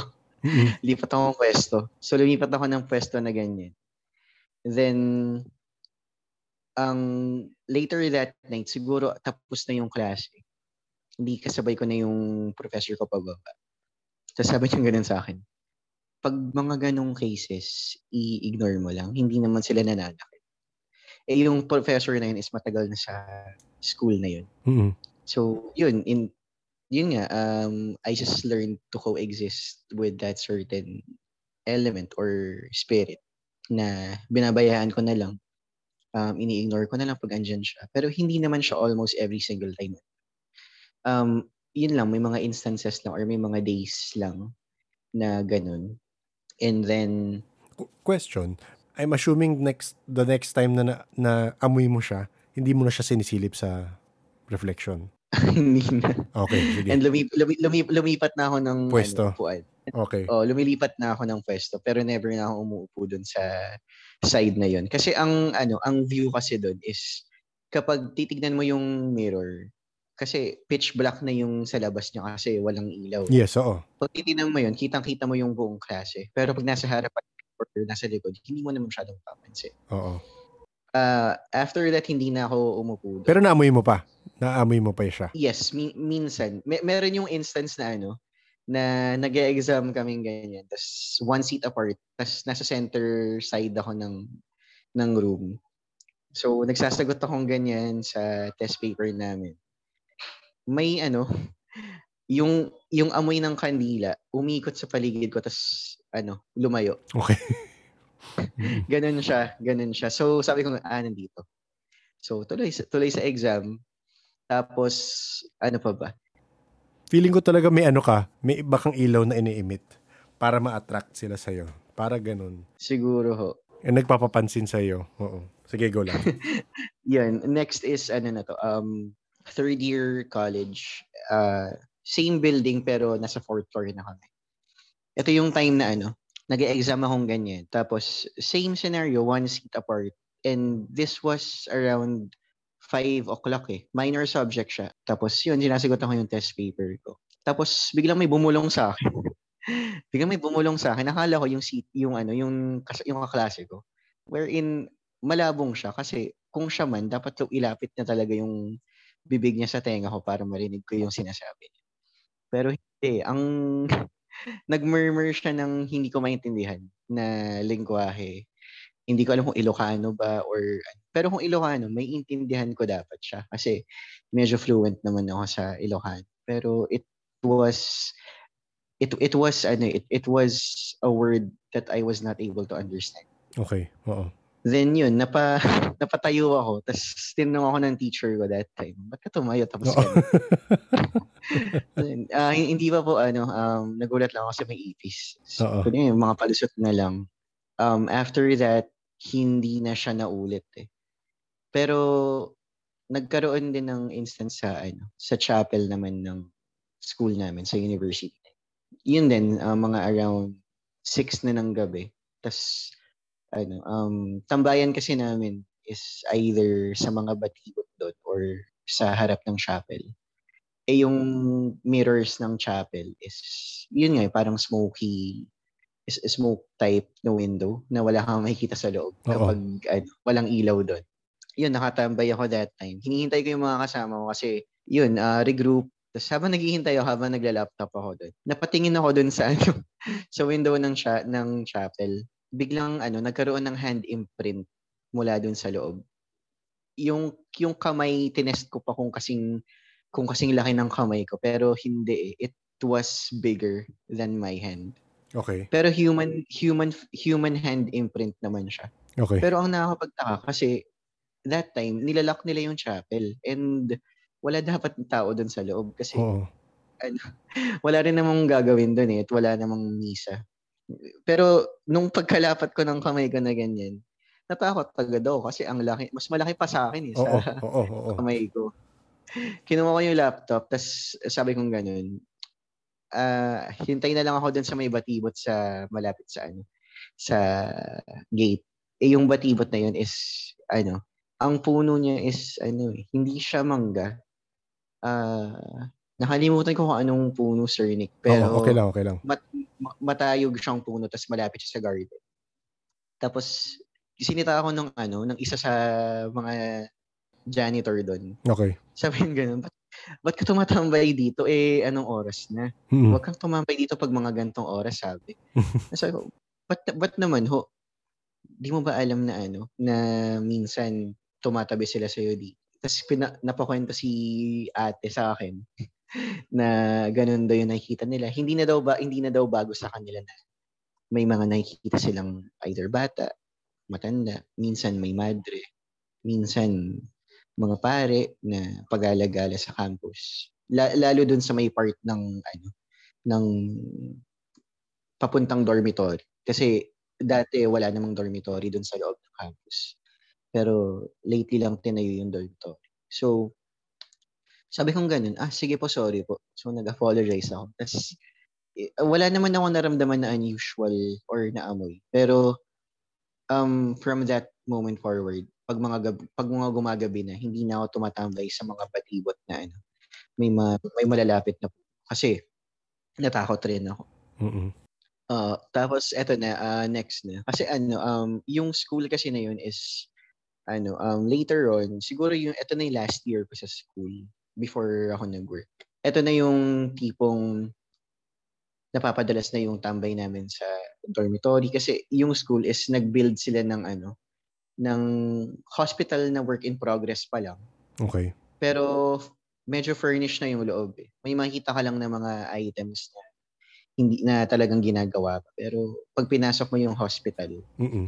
Okay naman. Actually, yung ibang mga rooms doon, ginawa ng classrooms para mas maraming ma-accommodate na students, most especially sa mga medical fields. Okay. Doon sa may part ng dormitory, um, hindi ko alam pero pag dumadaan kami doon, napapatingin ako doon sa mga window sa taas. Okay. Sabi sa akin, di mo ba alam na kapag tinitigan mo yung isang window dyan, tapos andito ka ng alas 8 ng gabi onward, may either dudungaw or makita mong gagalaw yung mga kurtina. Mm-mm. Eh, hindi ko hindi ko naman trinay, pero yung instance na yun is nangyari siya eh. Ito na yung klasiko na minor subject pa rin pero naka-locate yung room namin dun sa likod ng dormitory. Napatingin ako sa isang window dun and all of a sudden, yung curtains na blinders na, I think mabigat yun na blinder, nagsisway. Nagsisway siya. Eh, wala naman akong kasama that time. So, wala akong mapag-sharean. So, sabi ko ganun, ah, nag-sway. So, meron. Yun. Tapos, Baka naman yun may, na, hindi, mi- minsan alam mo, it- ba- baka naman hangin lang. Unless may na-feel ka talaga. I mean, in your heart of hearts, parang feeling mo, hindi, meron. Pero baka naman, kasi minsan yung ibang parts parang, oo, baka naman na, nahangin lang. Sorry. Di, di ko, na, di, di ko din discount. I mean, di- okay gusto ko rin lang sa mga nakikinig na ah, actually nap- napakinggan ko yun sa I think sa wag kang lilingon yun eh nung kausap nila yung sa ESP para sabi nila yun rin naman wa- wag niyo isipin lahat is kasi parang again Red, I'm not discounting your your experience and what you saw. Sinasabi ko lang back uh, it's, it's just me na hearing that story, parang for me may nagkwento, oh, pag tumingin ka diyan tapos tapos gabi, tapos bigla kang patingin, may gumalaw, nagpaparamdam sila, di ba? So parang, tas ganun nga nangyari sa'yo, di ba? So, di, di ko sabing hindi siya nangyari, pero minsan posible rin, di ba? Hindi natin maano. Huwag lang natin isipin lahat na uh, yun lang. Para naman. Oh, pero sige, go lang, go lang, go lang. Oh, pero ang sabi kasi na, ang sabi kasi sa amin, yung mga maintenance doon is actually hindi naman talaga nila nililinis every single day yung mga rooms doon. It's just that uh, since dormitory siya, dapat maraming students na titira doon. Pero according sa mga claims nila, hindi daw tumatagal yung mga nagdo-dorm dun sa mm, dormitory na yun. For some reasons na sinister yung hallway and yung ambience daw is may kasama ka sa room mo. And bukod pa doon, pricey yung dormitory. So, siguro nga one of the main reasons is priciness. Pero yung reason kasi ng ibang mga nag-dorm daw dati doon is nakakaramdam sila kahit hindi sila hindi sila sensitive. Uh, yun, na meron pa nga daw yung ano, yung hindi ko alam kung talagang nangyari to, pero kwento lang sa akin na one of the students daw na nag-try mag-dorm doon, lalaki. Um, meron siyang night lamp and he was studying. So habang nag habang nagre-review daw siya, mm-hmm. yung kama daw niya is lumulubog yung ano, like someone stepping on that bed of his. Yes, oo. And after daw nun, hindi na siya nag-dorm. And yun nga. Si, si, hindi ko alam, hindi ko sure kung totoo yung story na yun. Pero kung totoo man, kahit ako kikilabutan talaga doon. Oo, oo. Totoo. Mm. Tapos uh, next naman is hindi hindi ko na inalam yung sa dormitory kasi sa dormitory ang side niya is poolside and hindi naman ako nagkaroon ng PE class na may swimming so hindi ko siya na-visit talaga. Pero one of the common um one of the common eerie things na na-experience ko is doon sa may bandang hospital na bagong gawa. Kasi bukod sa mga night classes, um, dadaan ka sa mga ginagawa pa lang na ano, na mga facilities doon.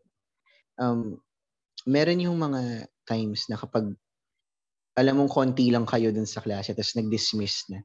Tapos sama-sama kayo. Tapos biglang parang ang dami yung kasama sa likuran or sa side na sumasabay. Okay. Parang parang the, the feeling that I have is they blend in Okay. Kung ilan man sila, kung marami man sila. Oo. Tapos, ito pa yung ano, yung siguro one of the memorable experiences na ginawa namin. Uh, me and my college friends were were tripping kasi ano yun, foundation night ng school. Lahat ng mga nandun sa school campus is nasa gathering hall. Uh, Siyempre, Battle of the Bands programs, dance yes. contests. Eh, kami naman ng mga ano, mga friends ko, sabi nga sa ganun, try, try, i-try nating i-visit yung, ano, yung hospital pag gabi. Dala kang camera. Mm. So, ako, videographer, tapos sila, sila yung nauuna syempre. Um, pagpasok namin dun sa ano sa premises ng bagong gawang hospital. Hindi naman siya mabi- ma- hindi naman siya mabigat agad. Um, actually, pinagbubuksan namin yung ilaw kada floor. And wala namang sumita sa amin na guard. Pero nung na-reach namin yung sa may part papuntang prayer room ng hospital na yun, um, okay. pagbukas ng pintuan, alam niyo po yung feeling, Sir Nick, na ano, may pagbukas mo ng pintuan, pagtitinginan ka ng mga tao just because you're late, parang ganun. Mm-hmm. Same exact feeling nung naramdaman namin. Tatlo kaming ano. Tapos sabi ganun sa akin nung kasama ko. Tapos walang tao sa loob? Walang tao sa loob. Oo, oo. Sa, sabi, sabi nga sa akin nung kasama ko yung nauuna, yung parang matapang-tapang sa amin na tour guide.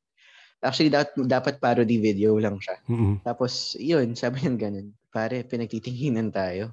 Oo. Parang na-late tayo or something.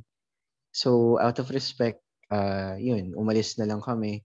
Tapos, takbo kami after.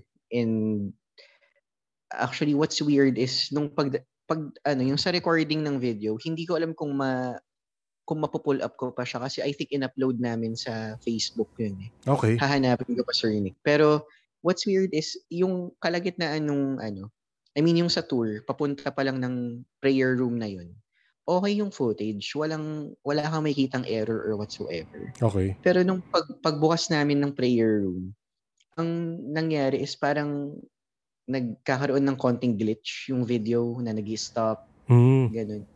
Hindi ko alam kung dahil dahil ba sa sa chupipay na phone Mm, or mm, mm, dahil mm. sa energy na inimit doon sa room na yun. Pero it ano siya eh, parang ano, parang it interconnect siguro. Baka, Kaya baka. Mm-mm. Siguro baka parang they tampered with the video na baka ma-record sila so they just you know, It, it had to protect happens. themselves. It happens. May mga kwento talaga na ganun na hindi pinayagan mag, mag-record tapos nawawala. Meron kami experience, may sinushoot kami sa may bandang Intramuros. May malaking, malaking puno ang daming ugat.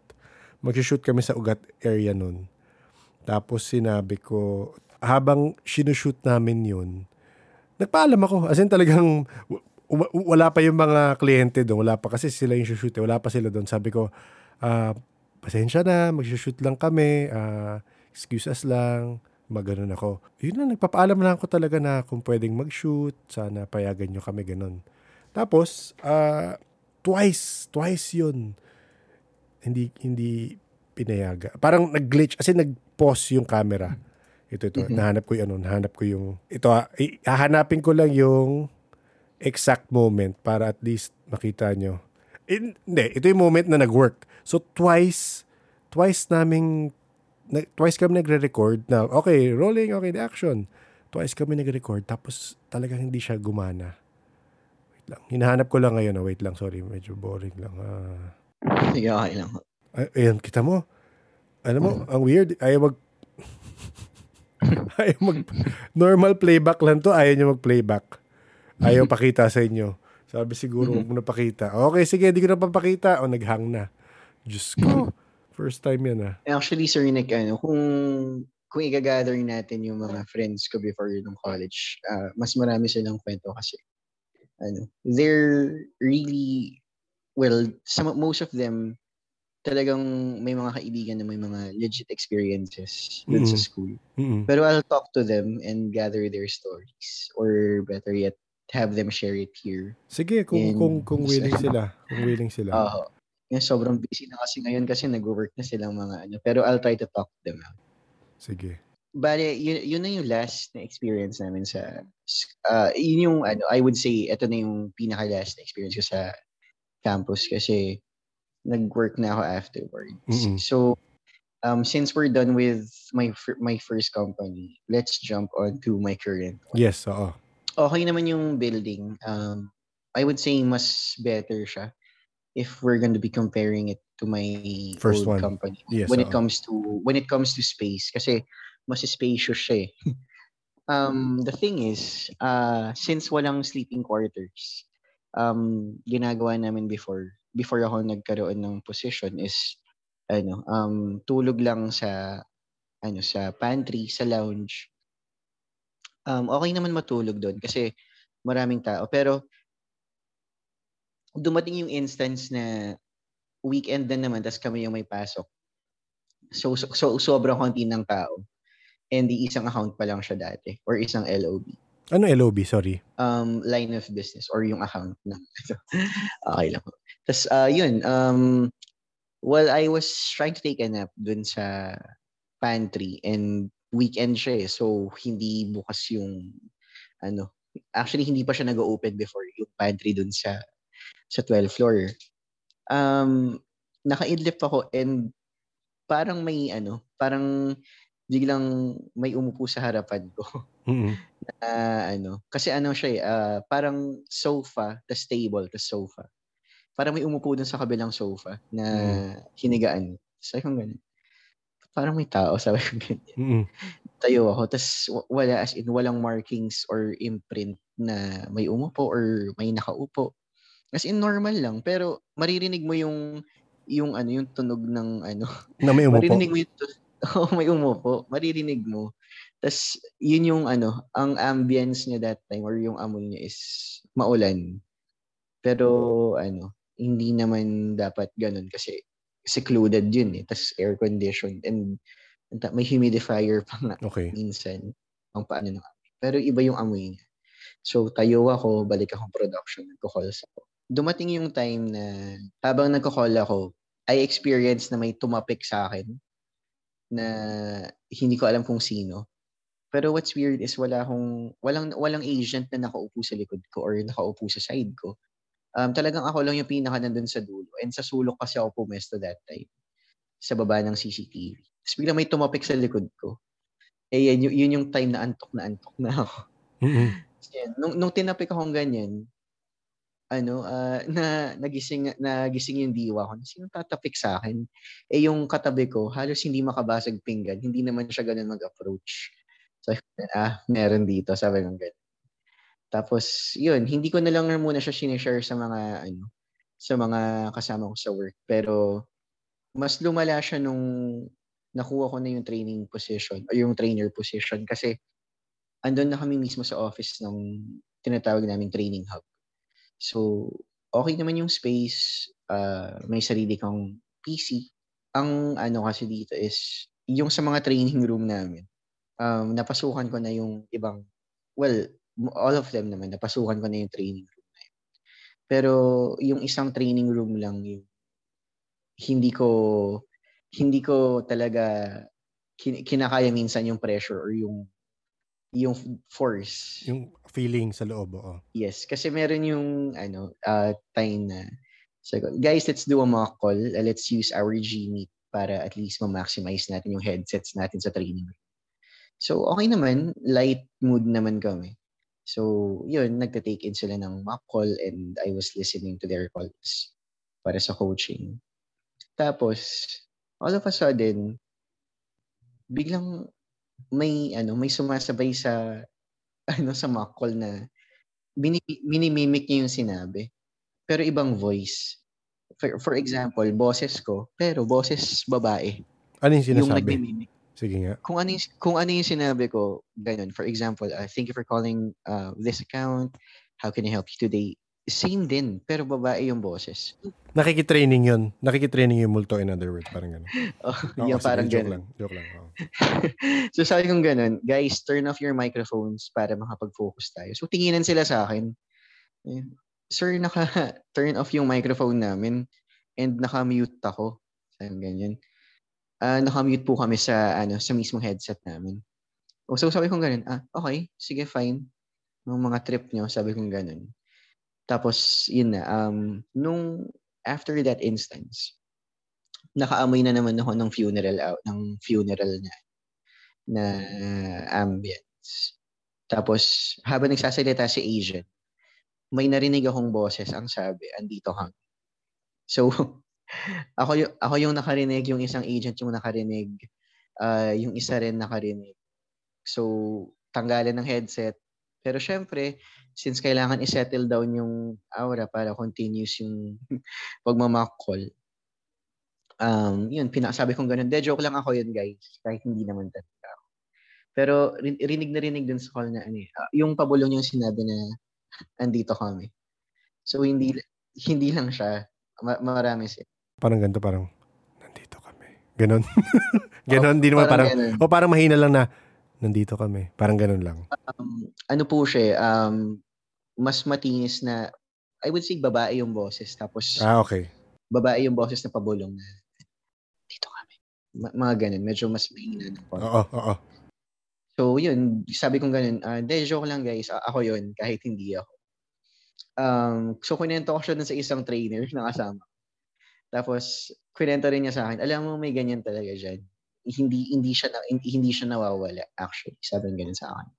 Um, kwento rin sa akin na habang nagko-call listening sila ng mga calls, minsan, ano, um, meron yung sumasabay talaga sa call na either bata, i- i- iba't ibang iba't ibang boses daw eh kasi meron yung isang co-trainer ko doon na, na share niya sa akin habang nagko-call listening siya, si agent is nakamute siya pero ano ang naririnig is may background noise pa rin kahit nakamute. Oo.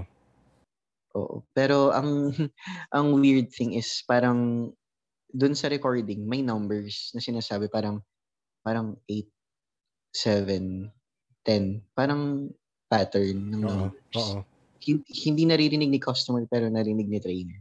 Pinarinig niya kay agent. Tapos sabing ganun ni agent, ay hindi nakamute po ako that time. Eh, well, ikaw, kung ikaw compare natin yung bosses, bosses lalaki, pero yung kausap ni cost ni agent is ano, is babae.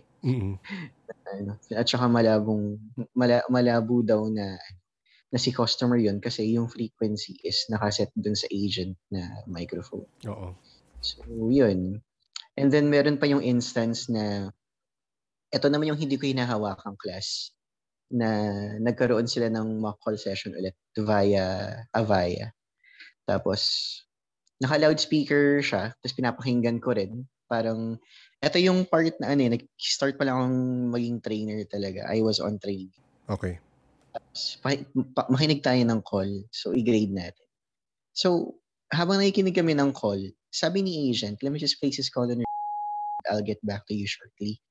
Eh, ang rule namin dun is, kapag i-hold mo, i-mute mo na lang para at least. Oo. And then, pagka-mute na ganun, may narinig kaming tumawa na ano, yung parang yung mga Oo. ganong Oo. tawa. Oo. So, sabi ganun ni, sabi ganun ni co-trainer, ba't ka, ba't ka naman tumatawa? Tapos, na ganyan sabi, ah, hindi po ako tumatawa and wala naman pong tumatawa dito. Ganyan. May nakakatawa ba sa sinabi ko? Sabi ni co-trainer. Sabi ni agent, wala po talagang tumatawa. As- And then I checked, punta ako dun sa room. And then, ayun, um, may, may amoy ng, ano, funeral and candles. So, naman. ko, ah, Pero for you lang palagi yan yung amoy? Or iba rin nakakaamoy? Um, hindi ko pa alam kung meron ng ibang nakakaamoy. Kasi mo Hindi ko naman up. sila- Oo. Oo. hindi, Oo. hindi, hindi ko naman siya nabibring up sa Nick na naamoy Yes, mo ba yan? Oo. Oo. Parang pag may amoy, um, I just let it be. Ganun. Pero pagpasok ko talaga ng room na yun, naamoy ko na agad ang lakas ng ano, flowers and candles na nagma-merge. Tapos sabi ko, ah, uh, the, the kid's telling the truth. Hindi siya yung tumawa. Tapos, yun, hanggang sa naulit ng naulit, hindi naman siya yung almost every single day. Siguro dun sa Gmeet namin, dun talaga ako, dun talaga ako natakot kasi bumulong siya eh. Andito kami. Mm, yun nga So, eh. i- ila- i- ilan kayo? Ilan kayo? Parang ganun.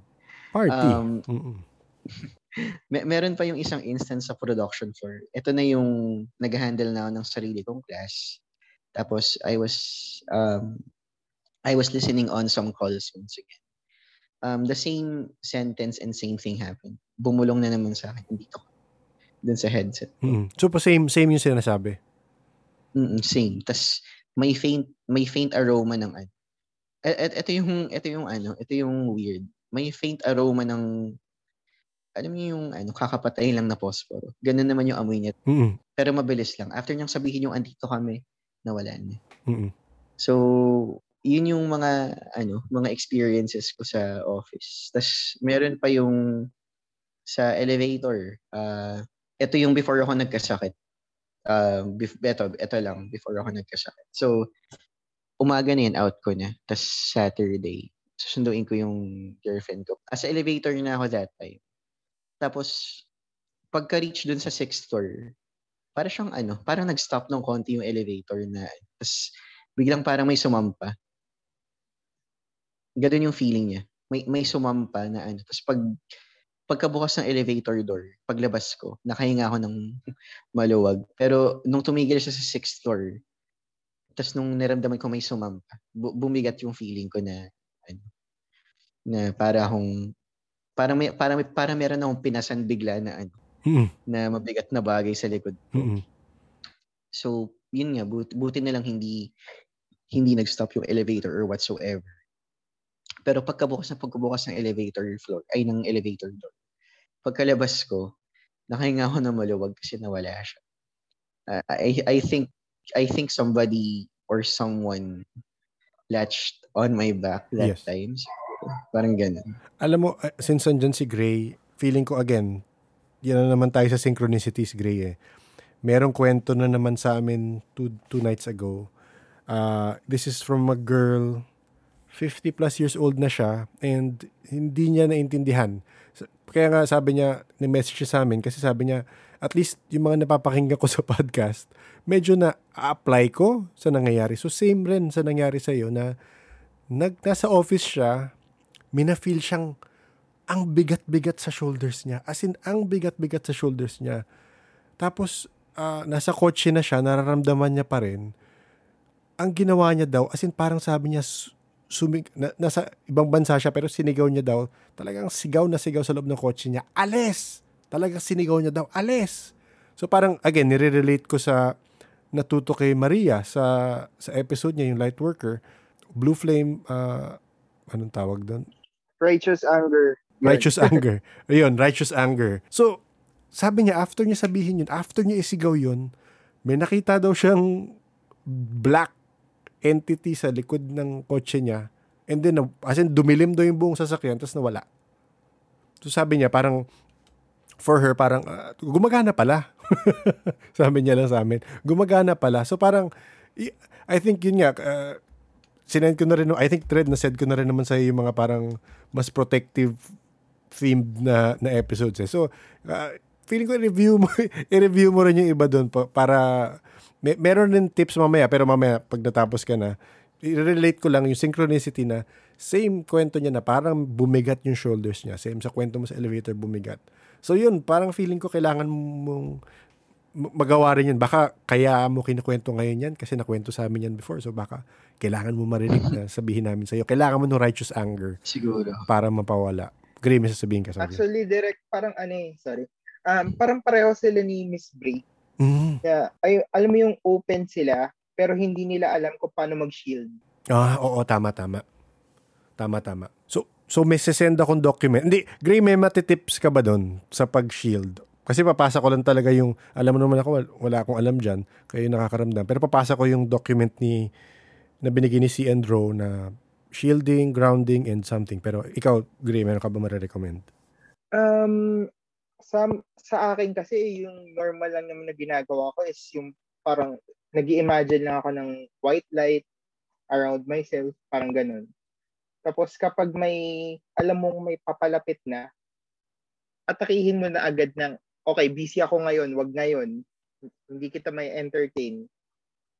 Or hindi kita maintindihan. Layas, ganyan. so parang parang kiniklaim mo yung space mo eh. Mm. 'Di ba? Kasi kay Miss Brie, kahit kay oo. Hatman, nagamit niya eh. Oo. So, oo, oo. Maganda kwento yun. Nagamit niya siya kay Hat. Binisita siya ni Hatman. Sabi niya, yung kinukwento niyo Hatman, bumisita sa amin. Ako parang, shit, bakit bumisita just? At, kinaway niya. Kasi, yun nga, may righteous anger siya. I guess, it comes with age, I guess. Pero talagang, yun. So, nagawa niya. Nagawa niya. Mm-hmm. Ngayon si Audley sabi beast mode nga siya. Audley alam naman mabagsik ka talaga eh. Sa akin sa ano, sa office dati, yung previous office ko sa Makati, meron dong white lady sa CR ng mga babae. Every Friday ng hapon, kapag pauwi na kami for the weekend. Ano oras? Palagi mga ano oras? Mga 6 yung labasan namin. Okay. Palaging, palagi ko nararamdaman na gusto niyang sumama.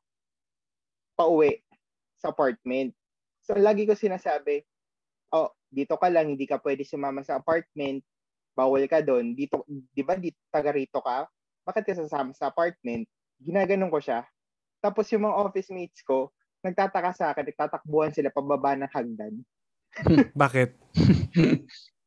Kasi sabi niya, eto na naman siya, kausap niya na naman yung babae sa ah, Sinasabi mo not in your mind, sinasabi mo outright. Oo, oh, sinasabi ko out loud talaga. Out loud, oo minsan ginaganon ko para para at least alam niya nung nung entity niya or nung spirit na yun. Mm-hmm. Kasi minsan kahit kahit sa mind lang minsan susundan pa rin ako hanggang pababa ng hagdan palabas ng pintuan. Mm, so kailangan mo talagang sabihin na ganun. Mm-hmm. Mm. Naalala ko lang may may nagkwento rin kasi na same di ko alam kung sino nagkwento rin nun, sorry. Pero sinabi nila na yung mga earthbound spirits tao rin lang yan eh. Kaya marami nga sa kanila is yung hindi pa sila nag-move to the light. So, meron pa rin silang desires na tao, meron pa rin silang needs ng as a tao, meron pa rin silang uh, mga gustong gawin na parang tao. So, kagaya nun, hindi ko sinasabing may gusto yung white Lady K grave. Pero ang point ko, siguro gusto, alam niya, uy, nakikita niya ako, uy, uh, pwede kami mag-usap. Gusto niya, siguro may makausap, nalulungkot siya, di ko alam. So, may times nag, may, may points na ganun eh. Na, yun nga, kailangan mo mag-set ng boundaries. Kailangan mo mag, uh, pinakita out rin ni EJ yun na kailangan mo ng grounding and shielding. So, send ko sa iyo yun, yung document. Uh, anyway, sige. Mamaya, dun, kung meron ka pang kwento before ko i-sabihin yung iba. Actually, Sir Nick, yung ano, yung righteous uh, anger, uh, may naalala ako dyan. Ito yung, nung ano, nung napunta kami sa Silang Cavite, ito yung retreat namin nung fourth year. Kasama naming pare, which is the school principal itself. Pag, paglapag namin sa Silang Cavite, nung before kami i- i-scatter dun sa rooms namin, pumunta sila ng ano, ng mga rooms namin and marinig ko yung pare na he was screaming something na oh, parang ano eh, parang Latin pero I believe yun yung term for banishing evil entities dun sa room. And yung stay naman namin sa Silang Cavite, hindi naman siya ganun ka-sinister. Although may yun na since na-amplify na yung pang-amoy ko, mas stronger dun pero hindi siya funeral hindi siya funeral ano eh, hindi siya funeral ambience. More on ano, more on incense. Mm. Mm-mm. Incense ng pari sa mga misa, ganun. Yun yung mas naamoy ko dun sa Silang Cavite kasi it's a shrine that's meant for seminaries. Mm. Or, sa, mga, uh, sa mga dead priests siguro. Siguro. Tas ano, hindi naman hindi naman nila binigyan ng malevolent or trauma, tra- ng traumatizing experience. Pero ano, siguro ang pinaka nakakatakot na sa akin doon is when ano, nag-shower ako that time tapos biglang nagsilaglagan yung mga pinaglalagay namin sabon tsaka shampoo dun sa isang sturdy flat surface naman siya. Pero biglang nagsilaglagan. So pinagpupulot ko ng mabilisan. And other than that, wala naman na. Pero yung stay namin sa Silang Cavite for five days for our retreat, hindi nawala yung amoy ng incense. So kahit sa dining hall ka, mas amoy mo pa yung incense kaysa sa ulam. Pero ika, mas ikaw lang or I mean, chinek mo sa iba or ikaw you kept it to yourself? Um, I checked with one of my friends pero hindi na na. Mm, okay. Mm. Sa, sa, sabi niya ganun ano, um, baka tinatrangkaso lang. I feel very healthy that time. Wala pa namang COVID. And yun, um, ta- talagang e- every sector nung tutulugan, pati ng dining hall, pati ng gathering hall for our mm. activities, amoy incense. Pero pag nasa labas ka, doon mo lang ma doon mo lang maamoy yung nature talaga. Oo, Pero oo. pagbalik mo ng pagbalik mo ng premises ayan na naman. Ang mm. ang lakas ng ng incense. And oo. ako lang nakaka Oo. So yung red, meron ka pa ba nakalista diyan para sa amin? Uh, let's see kung nakakalimutan. Actually, madami. Um, ayun, maalala ko dun sa, uh, uh, share ko lang dun sa dati kong school, nung college, sa university. Meron kaming, ano, meron silang cadaver meant for, ano, for PT students. And sabi nila, according to them, since hindi naman ako, hindi, hindi ako sure kung accurate information, every three months daw pinapalitan yung cadaver dun sa ano sa dun sa room na yun. Hmm. And yung mga nagkaklase daw ng mga medtech or mga PT or mga radtech na nandun, they often hear sounds na kumakalabog, na parang may nagdadabog, may nagbabasik ng baso.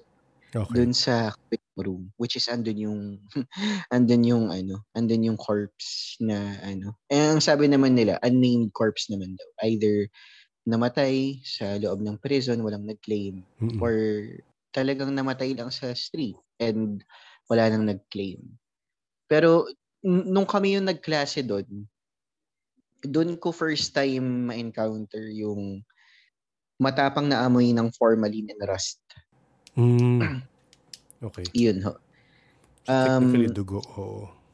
Yes. Formalin siya rust na yung formalin dapat, di ba medyo dapat nag sting siya sa pang-amoy. Mm-hmm. Pero, pero yung formalin kasi na naamoy ko is ang faint lang. Ang ang faint lang ng formalin pero mas nangingibabaw yung rust talaga. Tapos, hindi naman namin na-experience yung kalabog sa kabilang room. Pero, buong, ano, buong, buong 1 hour and 30 minutes namin sa room na yun, almost lahat ng kaklase ko, sabi nga, same feeling, ang bigat daw. Parang may, may kasama kami sa ano sa room ngayon. And even and even yung professor namin na nagtuturo that time, gusto niyang ipa-dismiss ng maaga. Kaso kailangan niyang tapusin yun kasi magka-finals. Sabi niya ganun, um, since, since dito tayo mag-room, tapusin natin ng maaga lahat ng kailangan natin kasi ayoko rin mag-room. Pero be- before we before the class started, nung naka, nakaupo na kami, buti na lang mga around 2 p.m. yun. So, maliwanag pa sa labas. Pero, ano, yung amoy ng faint formalin tsaka ng rust, talagang ang lakas na. O, hindi ka pa nakakapasok sa room, andun. Andun na, oo. Well, posible rin naman kasi kung, hindi, again, ko-question ko sa'yo, yung amoy na formalin, ikaw na nakakamoy or iba na amoy nila nila? Um, tina- tinanong ko yung mga ibang kasama ko kasi since cadaver yung nasa mm. ano, baka may formalin. Yes, oo. Pero wala silang naamoy. Wala silang naamoy. Ah, okay. Ako, ako lang talaga. Oo. And tin- tinanong nila ako, bakit may naamoy ka bang formalin? Baka naman nag-spill. So, i-check pinapacheck pa nga sa akin yung ano, yung kabilang room, ay ayoko. Sabi ko nga, hindi, wala, walang, wala naamoy na. Hindi, ko lang baka.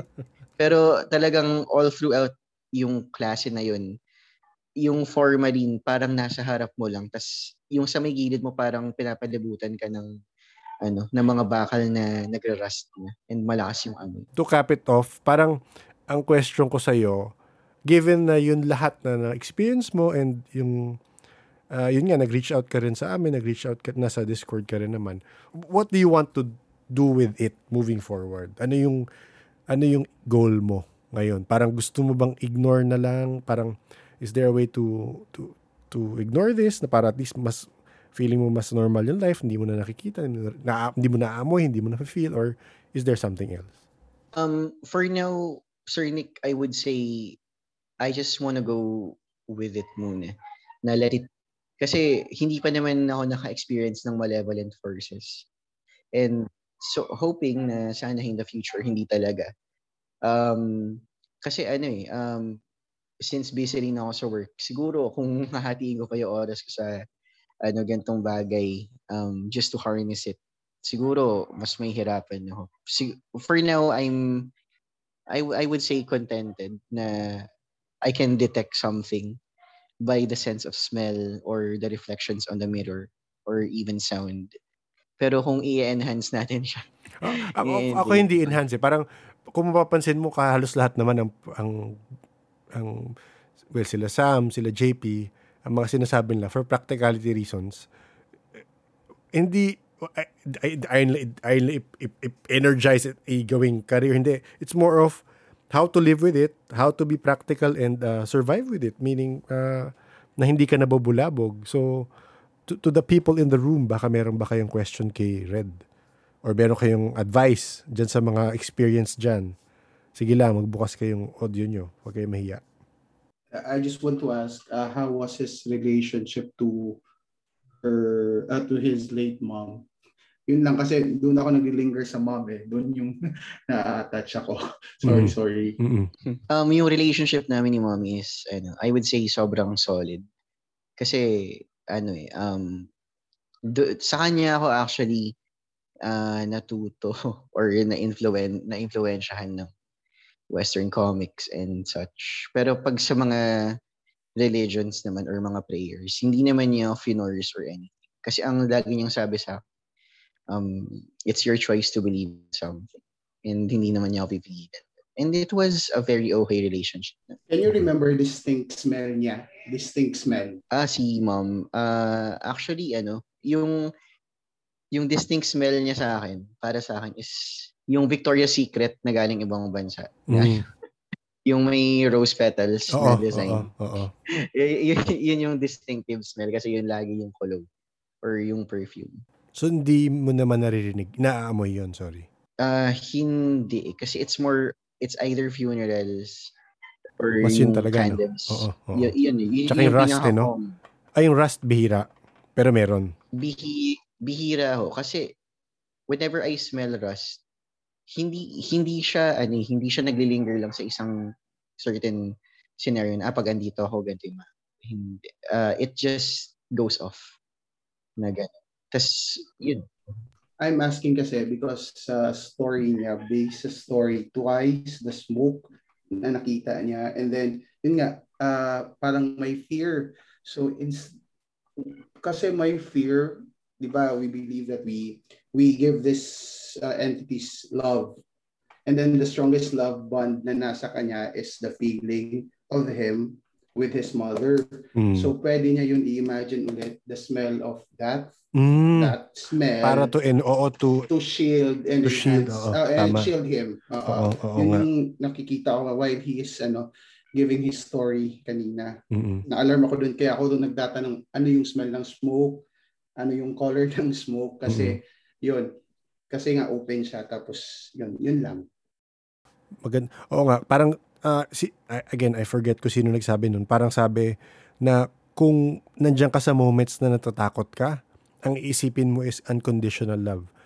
So, ang iisipin mo yung mga nagmahal sa iyo, yung mga minamahal mo. Feeling ko naman, kaya mo. I mean, parang nasanay ka na. Yun lang, parang tama si, si Gray na baka kailangan mo na shielding. Kasi parang kung nababother ka, di ba? Kung nababother ka nung ibang spirit habang sa trabaho ka, parang kailangan mo nung righteous anger na, wag ngayon, busy kami. Parang ganun. Marami pa kaming kailangan gawin. Di ba? Oo, oh, Sir Nick. Uh, Feeling ko, ano, wag niyang pangunahan ng takot. Kasi, um, every time na may, maka, may, may encounter ka na entity or spirit, ginagamit din kasi nila yung negative um, energy na nanggagaling sa'yo So every time na nag-give off ka ng negative energy, nagagamit nila yon against you. So kapag may ganyan, ka, kunyari may may na-encounter ka na na uy, merong presence, unahan mo na agad ng ng acceptance at ng um, righteous anger. Mm-hmm.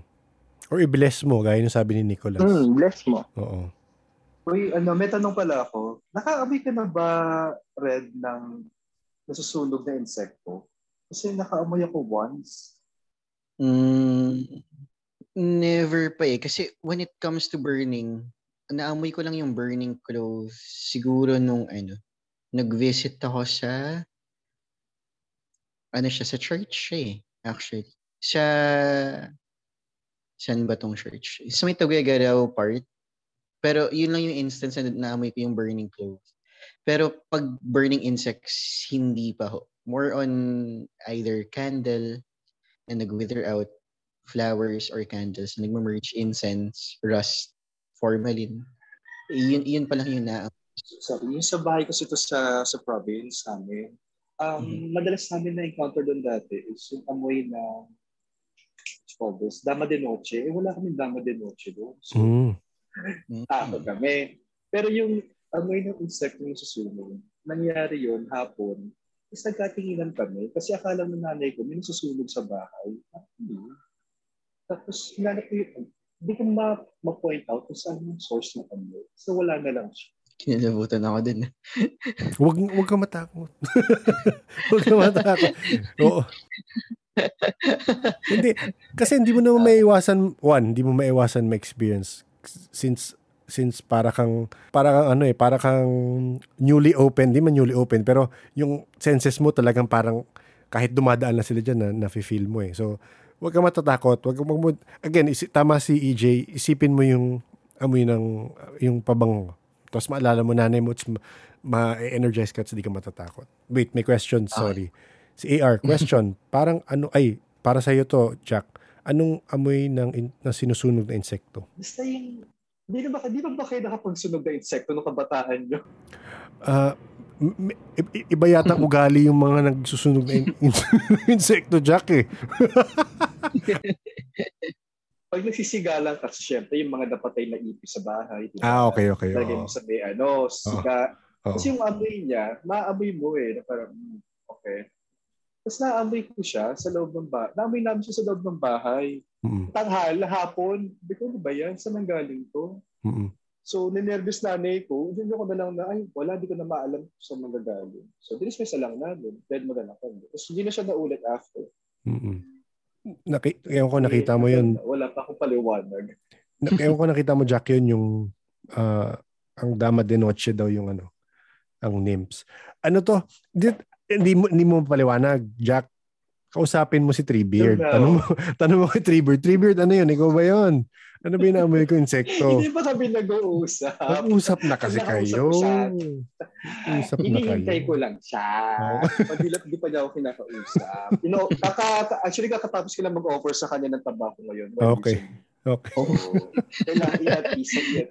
Pero yun, ah, shielding, I guess talagang ano. Pero yun, tama sila. Na, na, ah, kung makikita mo na sa chat rin naman sinasabi nila na parang medyo prone ka na bigla nararattle ka or something. Baka ch- change of perspective lang. I mean, ang yabang ko magsalita, ako rin naman, takot din ako. Pero after yung mga napakinggan ko tsaka lahat na nakakausap natin dito, mas mas naiintindihan mo. Parang nagkaka-understanding ka na, okay, nag-work nga yung ganun. So, I think yun rin ang, ang aking parting words for you, Red. Ah, ano ho yun, sir? Ay, ako, parang yun, yun yung aking parting uh, message sa'yo na parang, yun, ay, wag ka magpadala. Wag ka magpadala sa, sa fear. Kasi yun nga, parang, anong tawag dito? Tama si Gray na, tatakutin ka nila kasi yung ini-emit mong fear, kinakain nila. Gets mo? Parang ganun eh. Yun yung, technically, energy vampire sila eh. 'di ba Pag inisip mo. Kung, kung, kung, hindi ko alam kung elemental yan or anong klaseng entity yan. Or minsan, I think, feeling ko, uh, some earthbound spirits do that. Kasi yun, yun yung nag-feed na energy nila. So, posibleng tinatakot kayo, tinatakot ka, or, mabalik ako sa kwento ni Sam, baka merong message. Baka may reason kung bakit nag-reach out sa'yo. Naamoy mo. Parang, hindi ko alam, kayo kung, mag, kung mag-agree kayo mga nandito, parang napansin ko kay Red, mas amoy siya. No? Parang, in general, yung mga stories mo, marami kang, may naaamoy ka talaga. So, yung uh, clear sa, sa, sa smell. So, baka yun yung sensitive sa'yo. So, dun sila nagpaparamdam sa'yo. So, I think it's either, ah, alam ko na, punta ka sa Aswang et al. Aswang et al sa clubhouse. Kausapin mo si si Gerard just to find out. Try mo, tignan mo lang kung may time ka. Sundays, ano oras yun, Jack? Ikaw yung, ikaw yung suki dun eh. Sundays, 9 a.m. Yun, sa Sundays, 9. Clubhouse. Follow Aswang et al. Hindi, kasi ang dami naman natin talaga natutunan. Ikaw, ang dami mo natutunan dun, di ba? Ang dami revelation. ang dami kong natutunan doon, grabe. Oo, ang dami revelation sa Mag-enjoy buhay niya doon. Oo. So, parang ano ka, marami kang bagay na matututunan na Oo. hindi mo talaga inakala. Ayan. Oh, ba- basahin mo na lang sa chat, ah, sabi ni Audley. Ah, pag may naamoy kang pag may naamoy pala siya, ang righteous anger niya. Ganito ang sasabihin ko. Ay, wow ha. Ayun na sabihin mo. Oo, ganun ako mag, magpa, ano, magpaalis. Ginagawa akong comedy. Baka gusto mo kwento ano y- ah, Audley, yung kahit mabilis lang yung nangyari kanina. Kasi nag so again for for the for the appreciation of the, the listeners na hindi, hindi nakakasunod sa Discord. Nagpadala kanina si Red ng picture na sa bahay, sa inyo, kung nasaan ka ngayon, Red, no? Tama ba? Tapos sa apartment. Sa apartment. Sa. May pinadala siyang picture, tapos may na-pick up si Audley na creature. So, O, nakatingin kasi siya sa, ano, sa camera.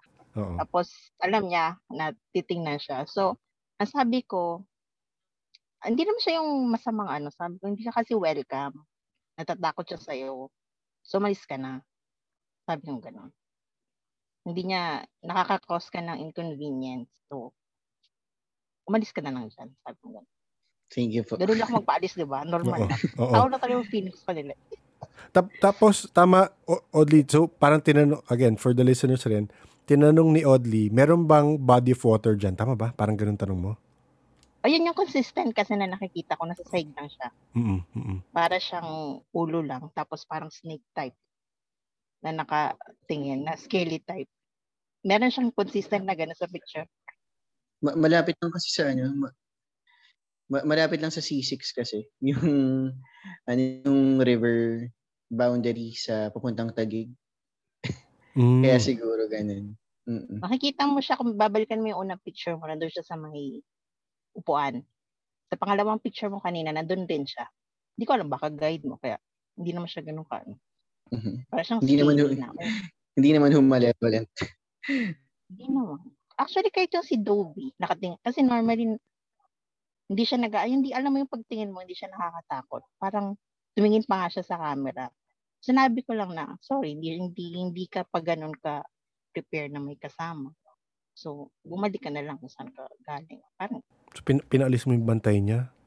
hindi yung isa, si, si, Ah, si Dobby. type nandun lang. Ah, okay. Dobie. Dobie. Si Dobby pala nandun. Kasi yun yun naman yung nag-emit ng fear. Yung isa. hindi kasi ang iniisip ko kasi, yung sinasabi niyo coexist. So, hindi ako natatakot sa kanila. Parang feeling ko normal lang din silang. Yeah. Mm, ganun lang. Kasi na, Ano yung iniisip. andyan din sila. Kaya pag naamoy ko sila, tapos di ko sila nakikita, nagbibismood ako kasi hindi ko alam kung saan ako lilingon para paalisin sila. Kaya sabi ko, ay wow ha. Sabi ko, "Wow, ganun lang. Usually nawawala na yun. Pag nakakita ko halimbawa ng may biglang tumakbong itim, ay, hindi man lang nag-excuse. Sabi ko, ganun lang ako. Ginagawa ko lang comedy. Pero hindi ko lang takot yun. ah. Kasi parang sila hindi rin nila alam na dumadaan sila. Parang ganun. mm. Parang normal lang yung ginagawa ko. Parang ganun. Mawawala din yan. Isang isang galit moment mo lang yan. Magiging normal na sa yung lahat. Mhm. Okay po. Noted po. Thank you. Mm-mm. Or baka makailangan makausap mo nga eventually. Eh, although si Jack, alam niya naman na talagang medyo mahirap kausapin. Depende, no? Ganun talaga. Si Jack, baliktad. Doon ka mag- mag-empathy sa mga ano, sa mga entity, hindi sa kanya. Salamat, salamat, Red. Thank you, Sir Nick. Oo. Thank you po sa lahat Oo. na nakinig. Salamat. Sige. Wow, may pa-stop recording pa. Bawal ba? Off the air ba to? Diyos ko, may off the air. Oh, sa mga nakikinig dyan, yung mga latak listeners, ayaw, ayaw nila magkwento on the air. So, kakat ko na. Okay, kakat ko na to. Recording ko. Okay. Stop recording. Char. Galing ah.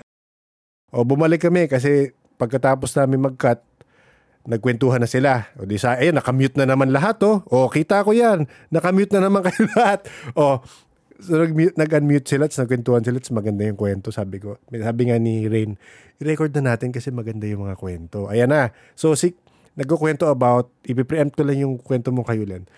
Ah, noon kasi nung high school medyo mas ano, mas active ako. Mas active ang meditation at yun, ah, may mga ano kasi naka naka-internship din ako sa for some reason Mm. at that time din eh, parang align din sa affinity ko. May mga times kasi na parang may bagyo na paparating na visualize ko na ah, lumiko, eh lumiko din. Um, or parang ano, parang nade-drain ko ta- talaga yung mga energy. Eh, hindi ko Mm-mm. alam baka pass down din sa family namin kasi may mga weather related ano din yung ano eh yung binigay sa akin na parang ah, lihim ng family ko eh. Mm, mm, mm. Ang ganun. Ah, meron din isang time kasi na ano na na ano, uh, sinabihan ako ng classmate ko ng high school na ah, ano parang uulan gusto namin sana maglaro. Mm. And may nag-point ako doon sa isang cloud na ina-imagine ko mahati at mag-clear. Yan din yung nangyari eh.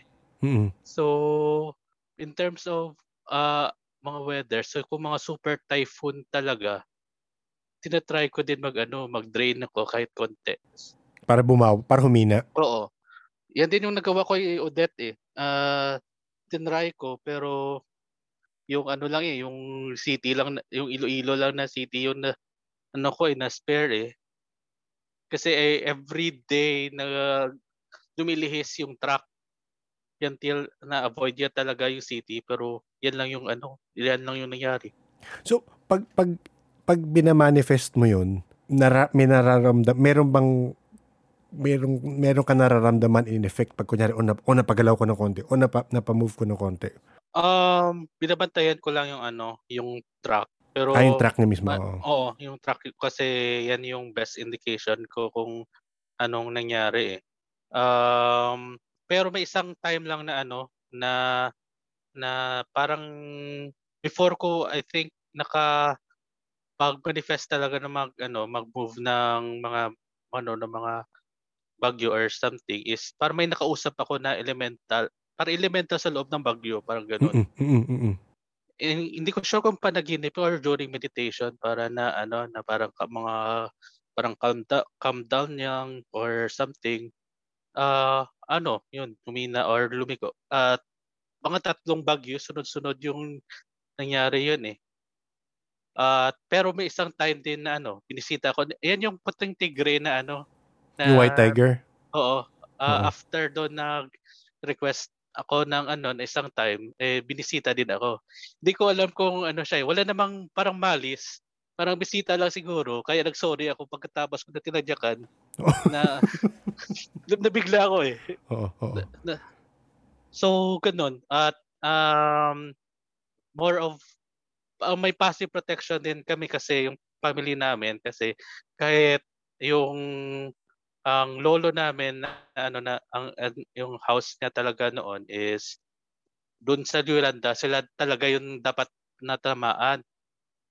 Pero lahat ng ano, lahat ng puno ng tumba away Mm. talaga sa bahay kaya Sa bahay, walang oo. damage Mm-mm. mi- minimal dan.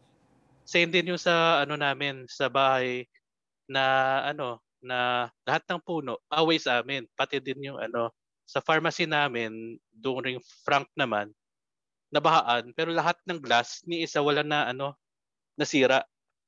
Mm-mm. Si Red may question. Sige lang, Red. Go lang. Ayun, question lang. Uh, when it comes to these abilities, nakaka-drain din ba siya ng ano, ng energy in a way na parang nag-gym ka tapos may fatigue pagkatapos? Pero nakaka-curious lang kasi parang, di ba, whenever we do, or based on to the books I read, whenever we use or overuse our powers, parang nagkakaroon ng mga fatigue effects afterwards. May mga ganun bang cases? Terms sa pag ano pag ano, one ng weather related sa akin kasi parang binabaro ko yung energy ng ano Mm, ng bagyo para to power pag move. Pero may time siguro na ano na kung hindi ako nakapag ano pag-prepare, eh medyo nakapagod din. Or mga ano, yan din. Napapagod din kung ano kung hindi talaga nakapag-prepare before. Gray, kung maalala mo yung kwento, again, uh, yung kwento ni Gerard kahapon. So yung kwento ni Gerard, pag ginagawa nila yan, sabi niya, para siya natatransfer sa gitna ng storm. Tapos sabi niya, grabe yung lakas ng power sa gitna ng storm. Sabi niya, kung may mga tap nga doon, pwede magamit, pero sana hindi masasama. So parang, again, nung sinabi ni Kayolen na kinukuha niya yung lakas niya doon sa lakas sa power ng storm, nagko-connect again yung sinabi ni Gerard na merong angking lakas yung, yung I guess sabi ni, ni Azzy yung spirit ng wind. Mm-mm. Yeah, meron. Meron talaga. Parang siguro, minsan kasi ma- mafe-feel mo rin naman yun parang weeks before mag-hit yung yung storm or typhoon na parang baba, parang paglabas mo bigla, maaraw, titingala ka lang. Parang may biglang papasok na, parang may papasok na bagyo. Parang ganun. Parang instance lang na ano. Pero hindi ko pa na-try na kontrolin yung bagyo eh. mahirap, mahirap kasing anuhin yun eh. Mm-mm, mm-mm. Oo, depende sa affinity. Baka may aff- kailangan may affinity nga ano. Baka nasa family ni Kayolin. So, naisip ko pwede tayong gumawa ng ano, early weather system na grupo. Si Gray magsasabi kung merong kung merong earthquake o merong tsunami tapos eh, kay Kylin, oh, may, paparating na bagyo Kylin, okay, pa- pasa tayo ng powers kay Kylin, o ng energy. Tapos i-move natin. Hindi, I mean, pa-joke siya pag sinasabi ko ngayon, pero pag inisip mo, wala lang, idea lang. Wait, it goes siguro din po no with with I don't know ha if it's true yung bloodlines kasi lalabas at lalabas sa inyo if nasa bloodline nyo.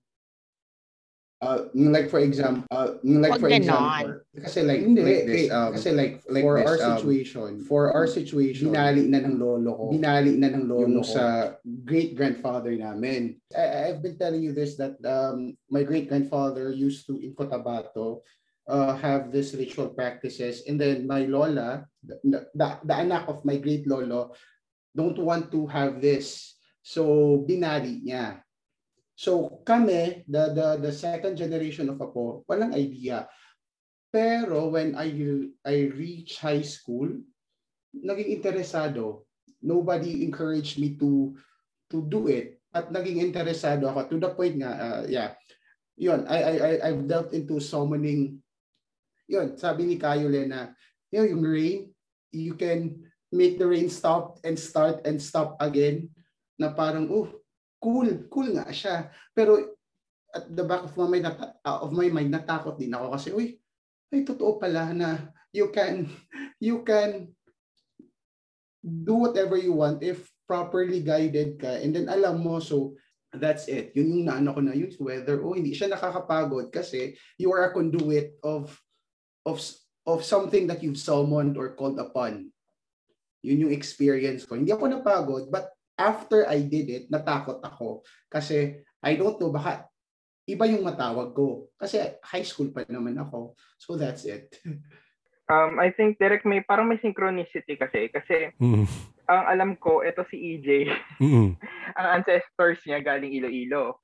Ako may mm-hmm. may may may ancestors ako na galing mm-hmm. Iloilo. Ayun na. Si Kayo Ayun is Ilonggo.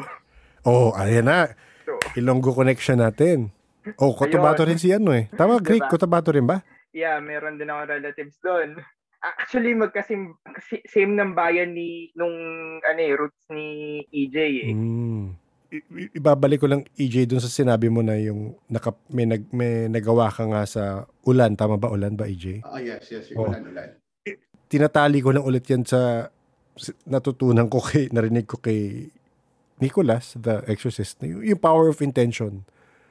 Manifestation, alam mo, ang cheesy pakinggan, pero yung manifestation na pag inisip mo, eh, nandun yung intention mo and meron ka emotion to to make it happen, some other people lang, mas malakas ang manifestation powers nila. Kaya pag inisip mo, yung mga may dilang itim, technically manifestation power yun. Yung mga may dilang anghel, manifestation rin lang yun eh. Yung use lang nila talaga. yung use of the ability, di ba? Pero yung ibang tao, kagaya feeling ko si Kayolin, aside from the affinity ng pamilya nila, meron rin siyang uh, malakas yung manifestation mo pag So, kayo Len, pag sabihin mo lang ngayon, sana lahat na nandito sa group, yumaman ng tagi-isang milyon, okay na kami dyan, ha?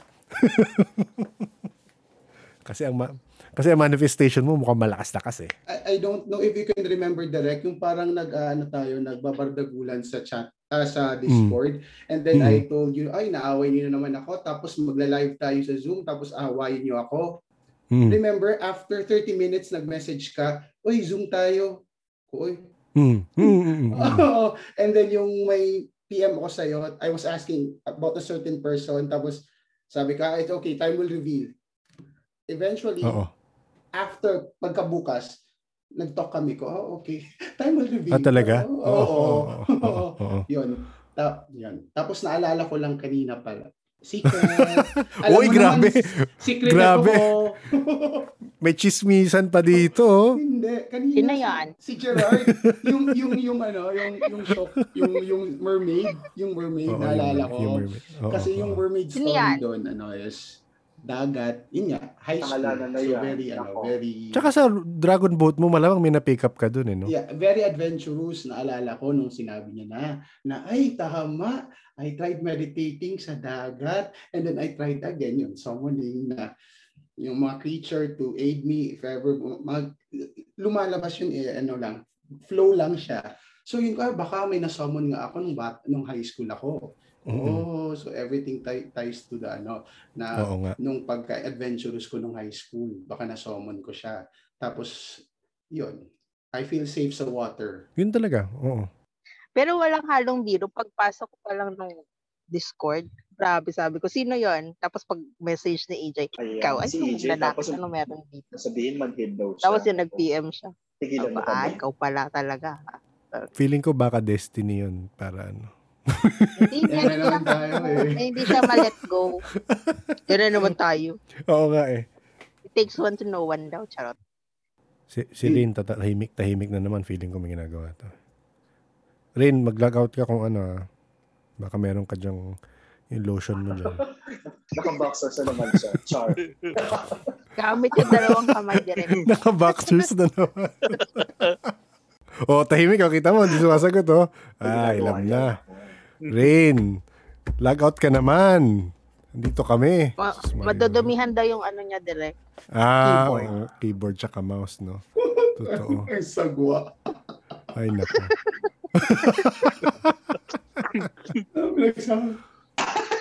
Alam mo naman malinis budhi niyan. Ay, may tinatanong si ano, si Mami Surreal. Ano yung lotion? Rain, ano daw yung lotion? Ayan, ayan, ayan, ayan, ayan. Ayan. Magsalita ka. Bye-bye. Maaga pa tayo bukas. Bye-bye. Ayun ang sagot mo, Surreal. Maaga pa tayo bukas. Goodbye. Ah, ganun. Oo. Husky yan. Bedroom boys. Ah, Direct. Hmm. Si Audley, siya yung isa sa mga kasama namin nung ginaya namin yung paranormal. Oo sa- nga, sabi mo nga eh. Nasabi mo nga, oo. Yeah, sobrang happy ko at uh, active siya. Oh, naku napaka-active nga eh. Joke so, lang. bigla nag bigla nag-PPM yun ng picture. Tingnan mo. Nasa sila ako. Tapos, Nananakot ka pa ng tao. Alam mo, yun yung pasok niya, no, naalala nyo? Yun, oddly yun yung Oo. pasok mo eh. Tignan nyo sa picture na to. Ano nakikita nyo? Siyempre, nabulabog yung mga nakakakita. Ikaw naman, no? Kasi yun yung test ko kung may nakikita sila o hindi. Hmm. Gumagalaw kasi yung picture din. Ah, talaga. kanina sa shower. Nakwento mo na ba yung ano, nag, nagmi-meeting tayo tapos may tumatawa sa kanila? Meeting. Remember? Ay, hindi pa. Maganda yun, maganda yun. Seriously, Maganda reserve Ay, video. Okay. Yeah, Ah, may video, may Nakwento ko na video. yung video. May Hindi, video. yung isa- tumatawa.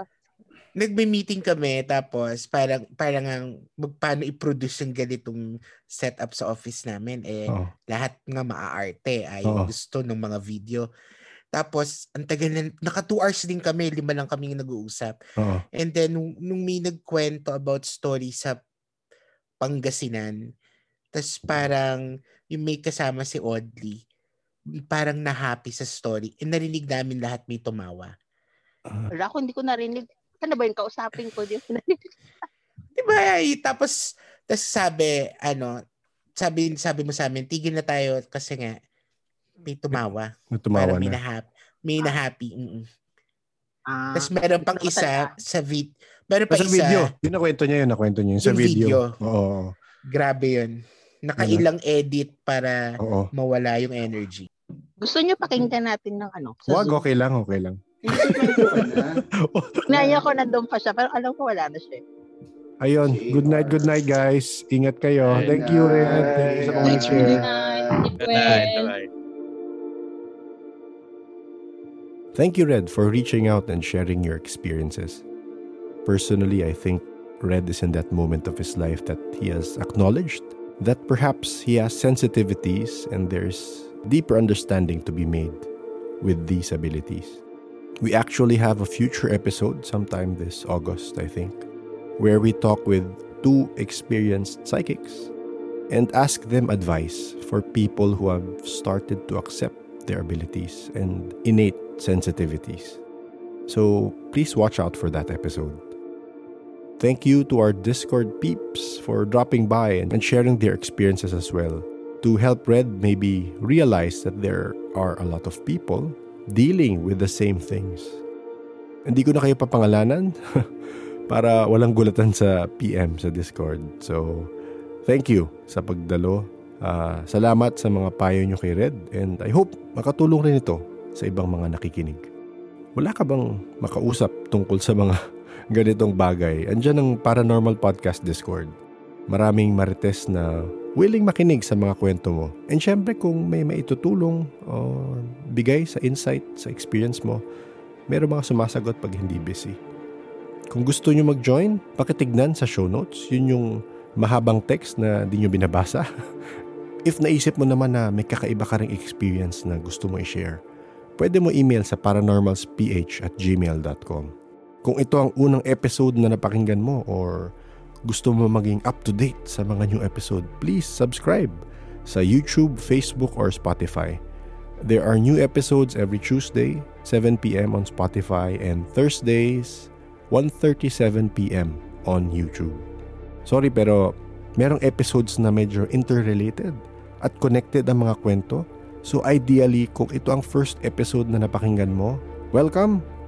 Pero uh, reko ko is magsimula ka sa episode 1. A big thank you to our paranormal Patreons and our coffee supporters. Sunny, Jay, Don, Mob Capo, and Enrico. Thank you sa support. Maraming maraming salamat. Patreon is one of the ways you can support the podcast. If this is something that interests you, I'll put the link in the show notes.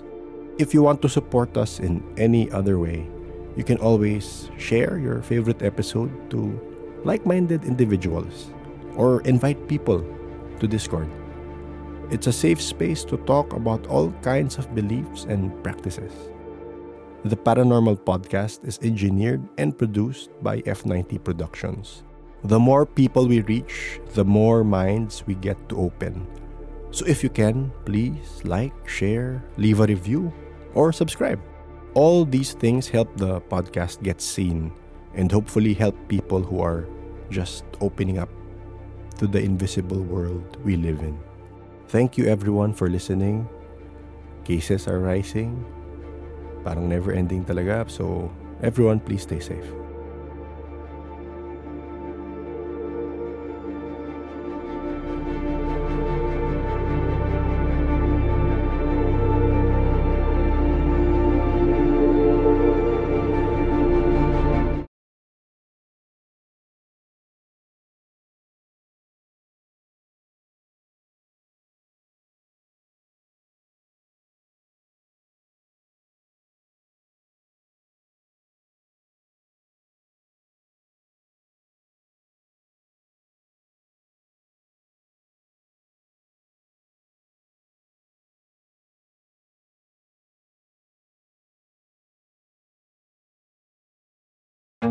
Okay. Ito medyo weird pero slightly off topic. Medyo seryosong usapan tayo ngayon. Nabasa ko rin kasi sa Discord na may mga nag-post na yun nga, madaming nawawalang babae. And may nakita nga isang missing girl na hanap sa Bulacan, di ba? Yung body niya. So, napunta lang dito yung train of thought ko dahil yung isang friend ko na babae, mahilig siya manood ng true crime stories, murder mysteries, yung mga docu on crimes. So, naalala kong, natanong ko siya dati, ba't bang hilig mo manood ng mga patayan, murder? And sabi niya sa akin, para mas matuto ako kung paano ako maka-avoid ng situation kagaya ng mga nangyari sa kanila. Bakit? 'Di ba? Sabi niya sa akin, 95% ng mga murders, this is abroad, di ko alam sa Philippines ang numbers, pero I'm sure medyo similar naman na 95% ng mga murders, ang victim, babae. So, so karamihan ng napapanood niyang palabas, pinapakita paano naloloko yung mga babae o kaya yung conditions, paano sila napunta sa ganong situation. Ang point ko lang, marami kayong matututunan sa male psychopathic behavior based on the cases and stories discussed. So tinanong ko sa kanya anong best takeaways niya sa mga napanood niya. And ito yung breakdown ha. Uh, when something is too good to be true, it probably is too good to be true. Yung isang kwento daw, merong babae na niligawan ng isang mayaman na doktor. Tapos in the end, meron palang masamang intention yung, yung doktor. Sabi niya, just because good guy yung bungad sa'yo, na-flatter ka na, uh, mag-critical thinking ka rin. Kasi yan ang madalas ng maging modus ng mga psychopath. 'Di ba? Siyempre, di ko naman, siyempre, di ko naman nila lahat na ganyan ang ginagawa, 'di ba? Hindi porket mabait at merong good intentions yung tao, masamang tao na yan. I mean, same lang sa mga pinag-uusapan natin with spirits, with entities, with, uh, ayun nga, with other human beings. Be discerning. Try to get additional info before you, you take the leap, before you uh, get into a position where it might get dangerous. May isa rin daw kwento na may neighbor na super helpful and wala naman daw intention yung girl na manglandi. Pero the neighbor got the wrong signals. Friendly lang talaga si girl. And nag-assume si guy. Na-reject. Low EQ. Di nakayanan. So, ayan, nag-react ng kakaiba. So, ang learning dyan, pag may weird vibes ang mga lalaki, uh, dumistansya ka na. Marami kasing, ito ah, marami kasing lalaki, linalahat ko ba, marami dyan, maraming lalaki na assuming masyado, 'di ba? Napasmile lang sa kanila. Kala mo naman nagkagusto na sa'yo. So, oo, guilty rin ako dyan nung kabataan ko, fine na. Pero wag na magpanggap yung ibang listener na lalaki dyan. Ha? Ganyan rin kayo dati. Pero ang point lang, for all our female listeners, it boils down to this. I mean, this is not the absolute truth, pero ito yung masasabi ko. Be careful of who you trust. Be analytical. Be discerning before putting yourself nga in that vulnerable situation. Siguro it pays to have some sort of protection, either mace or something sharp, di ba? Martial arts, kung makakaya, para mabali nyo yung patutoy pag ano, kailangan. And, syempre, for our parents out there, teach your sons about rejection early in life. They should be able to accept rejection and not act out violently if it happens. Provide, siguro provide rejection regularly para naman ma-develop yung EQ, para masanay silang ma-disappoint, ma-reject, and teach them that no means no. Ayun, napahaba ang rant. So, nag-ease lang yung restrictions, nagkakaganito naman. So, parang nakakainis, na nakakalungkot, pero kailangan talaga mag-ingat. So, ingat tayong lahat. Be vigilant of your surroundings. Ito pala yung mga na-recommend na shows ng friend ko. So, Forensic Files, Homicide Hunter, tsaka yung American Detective. So guys, ingat.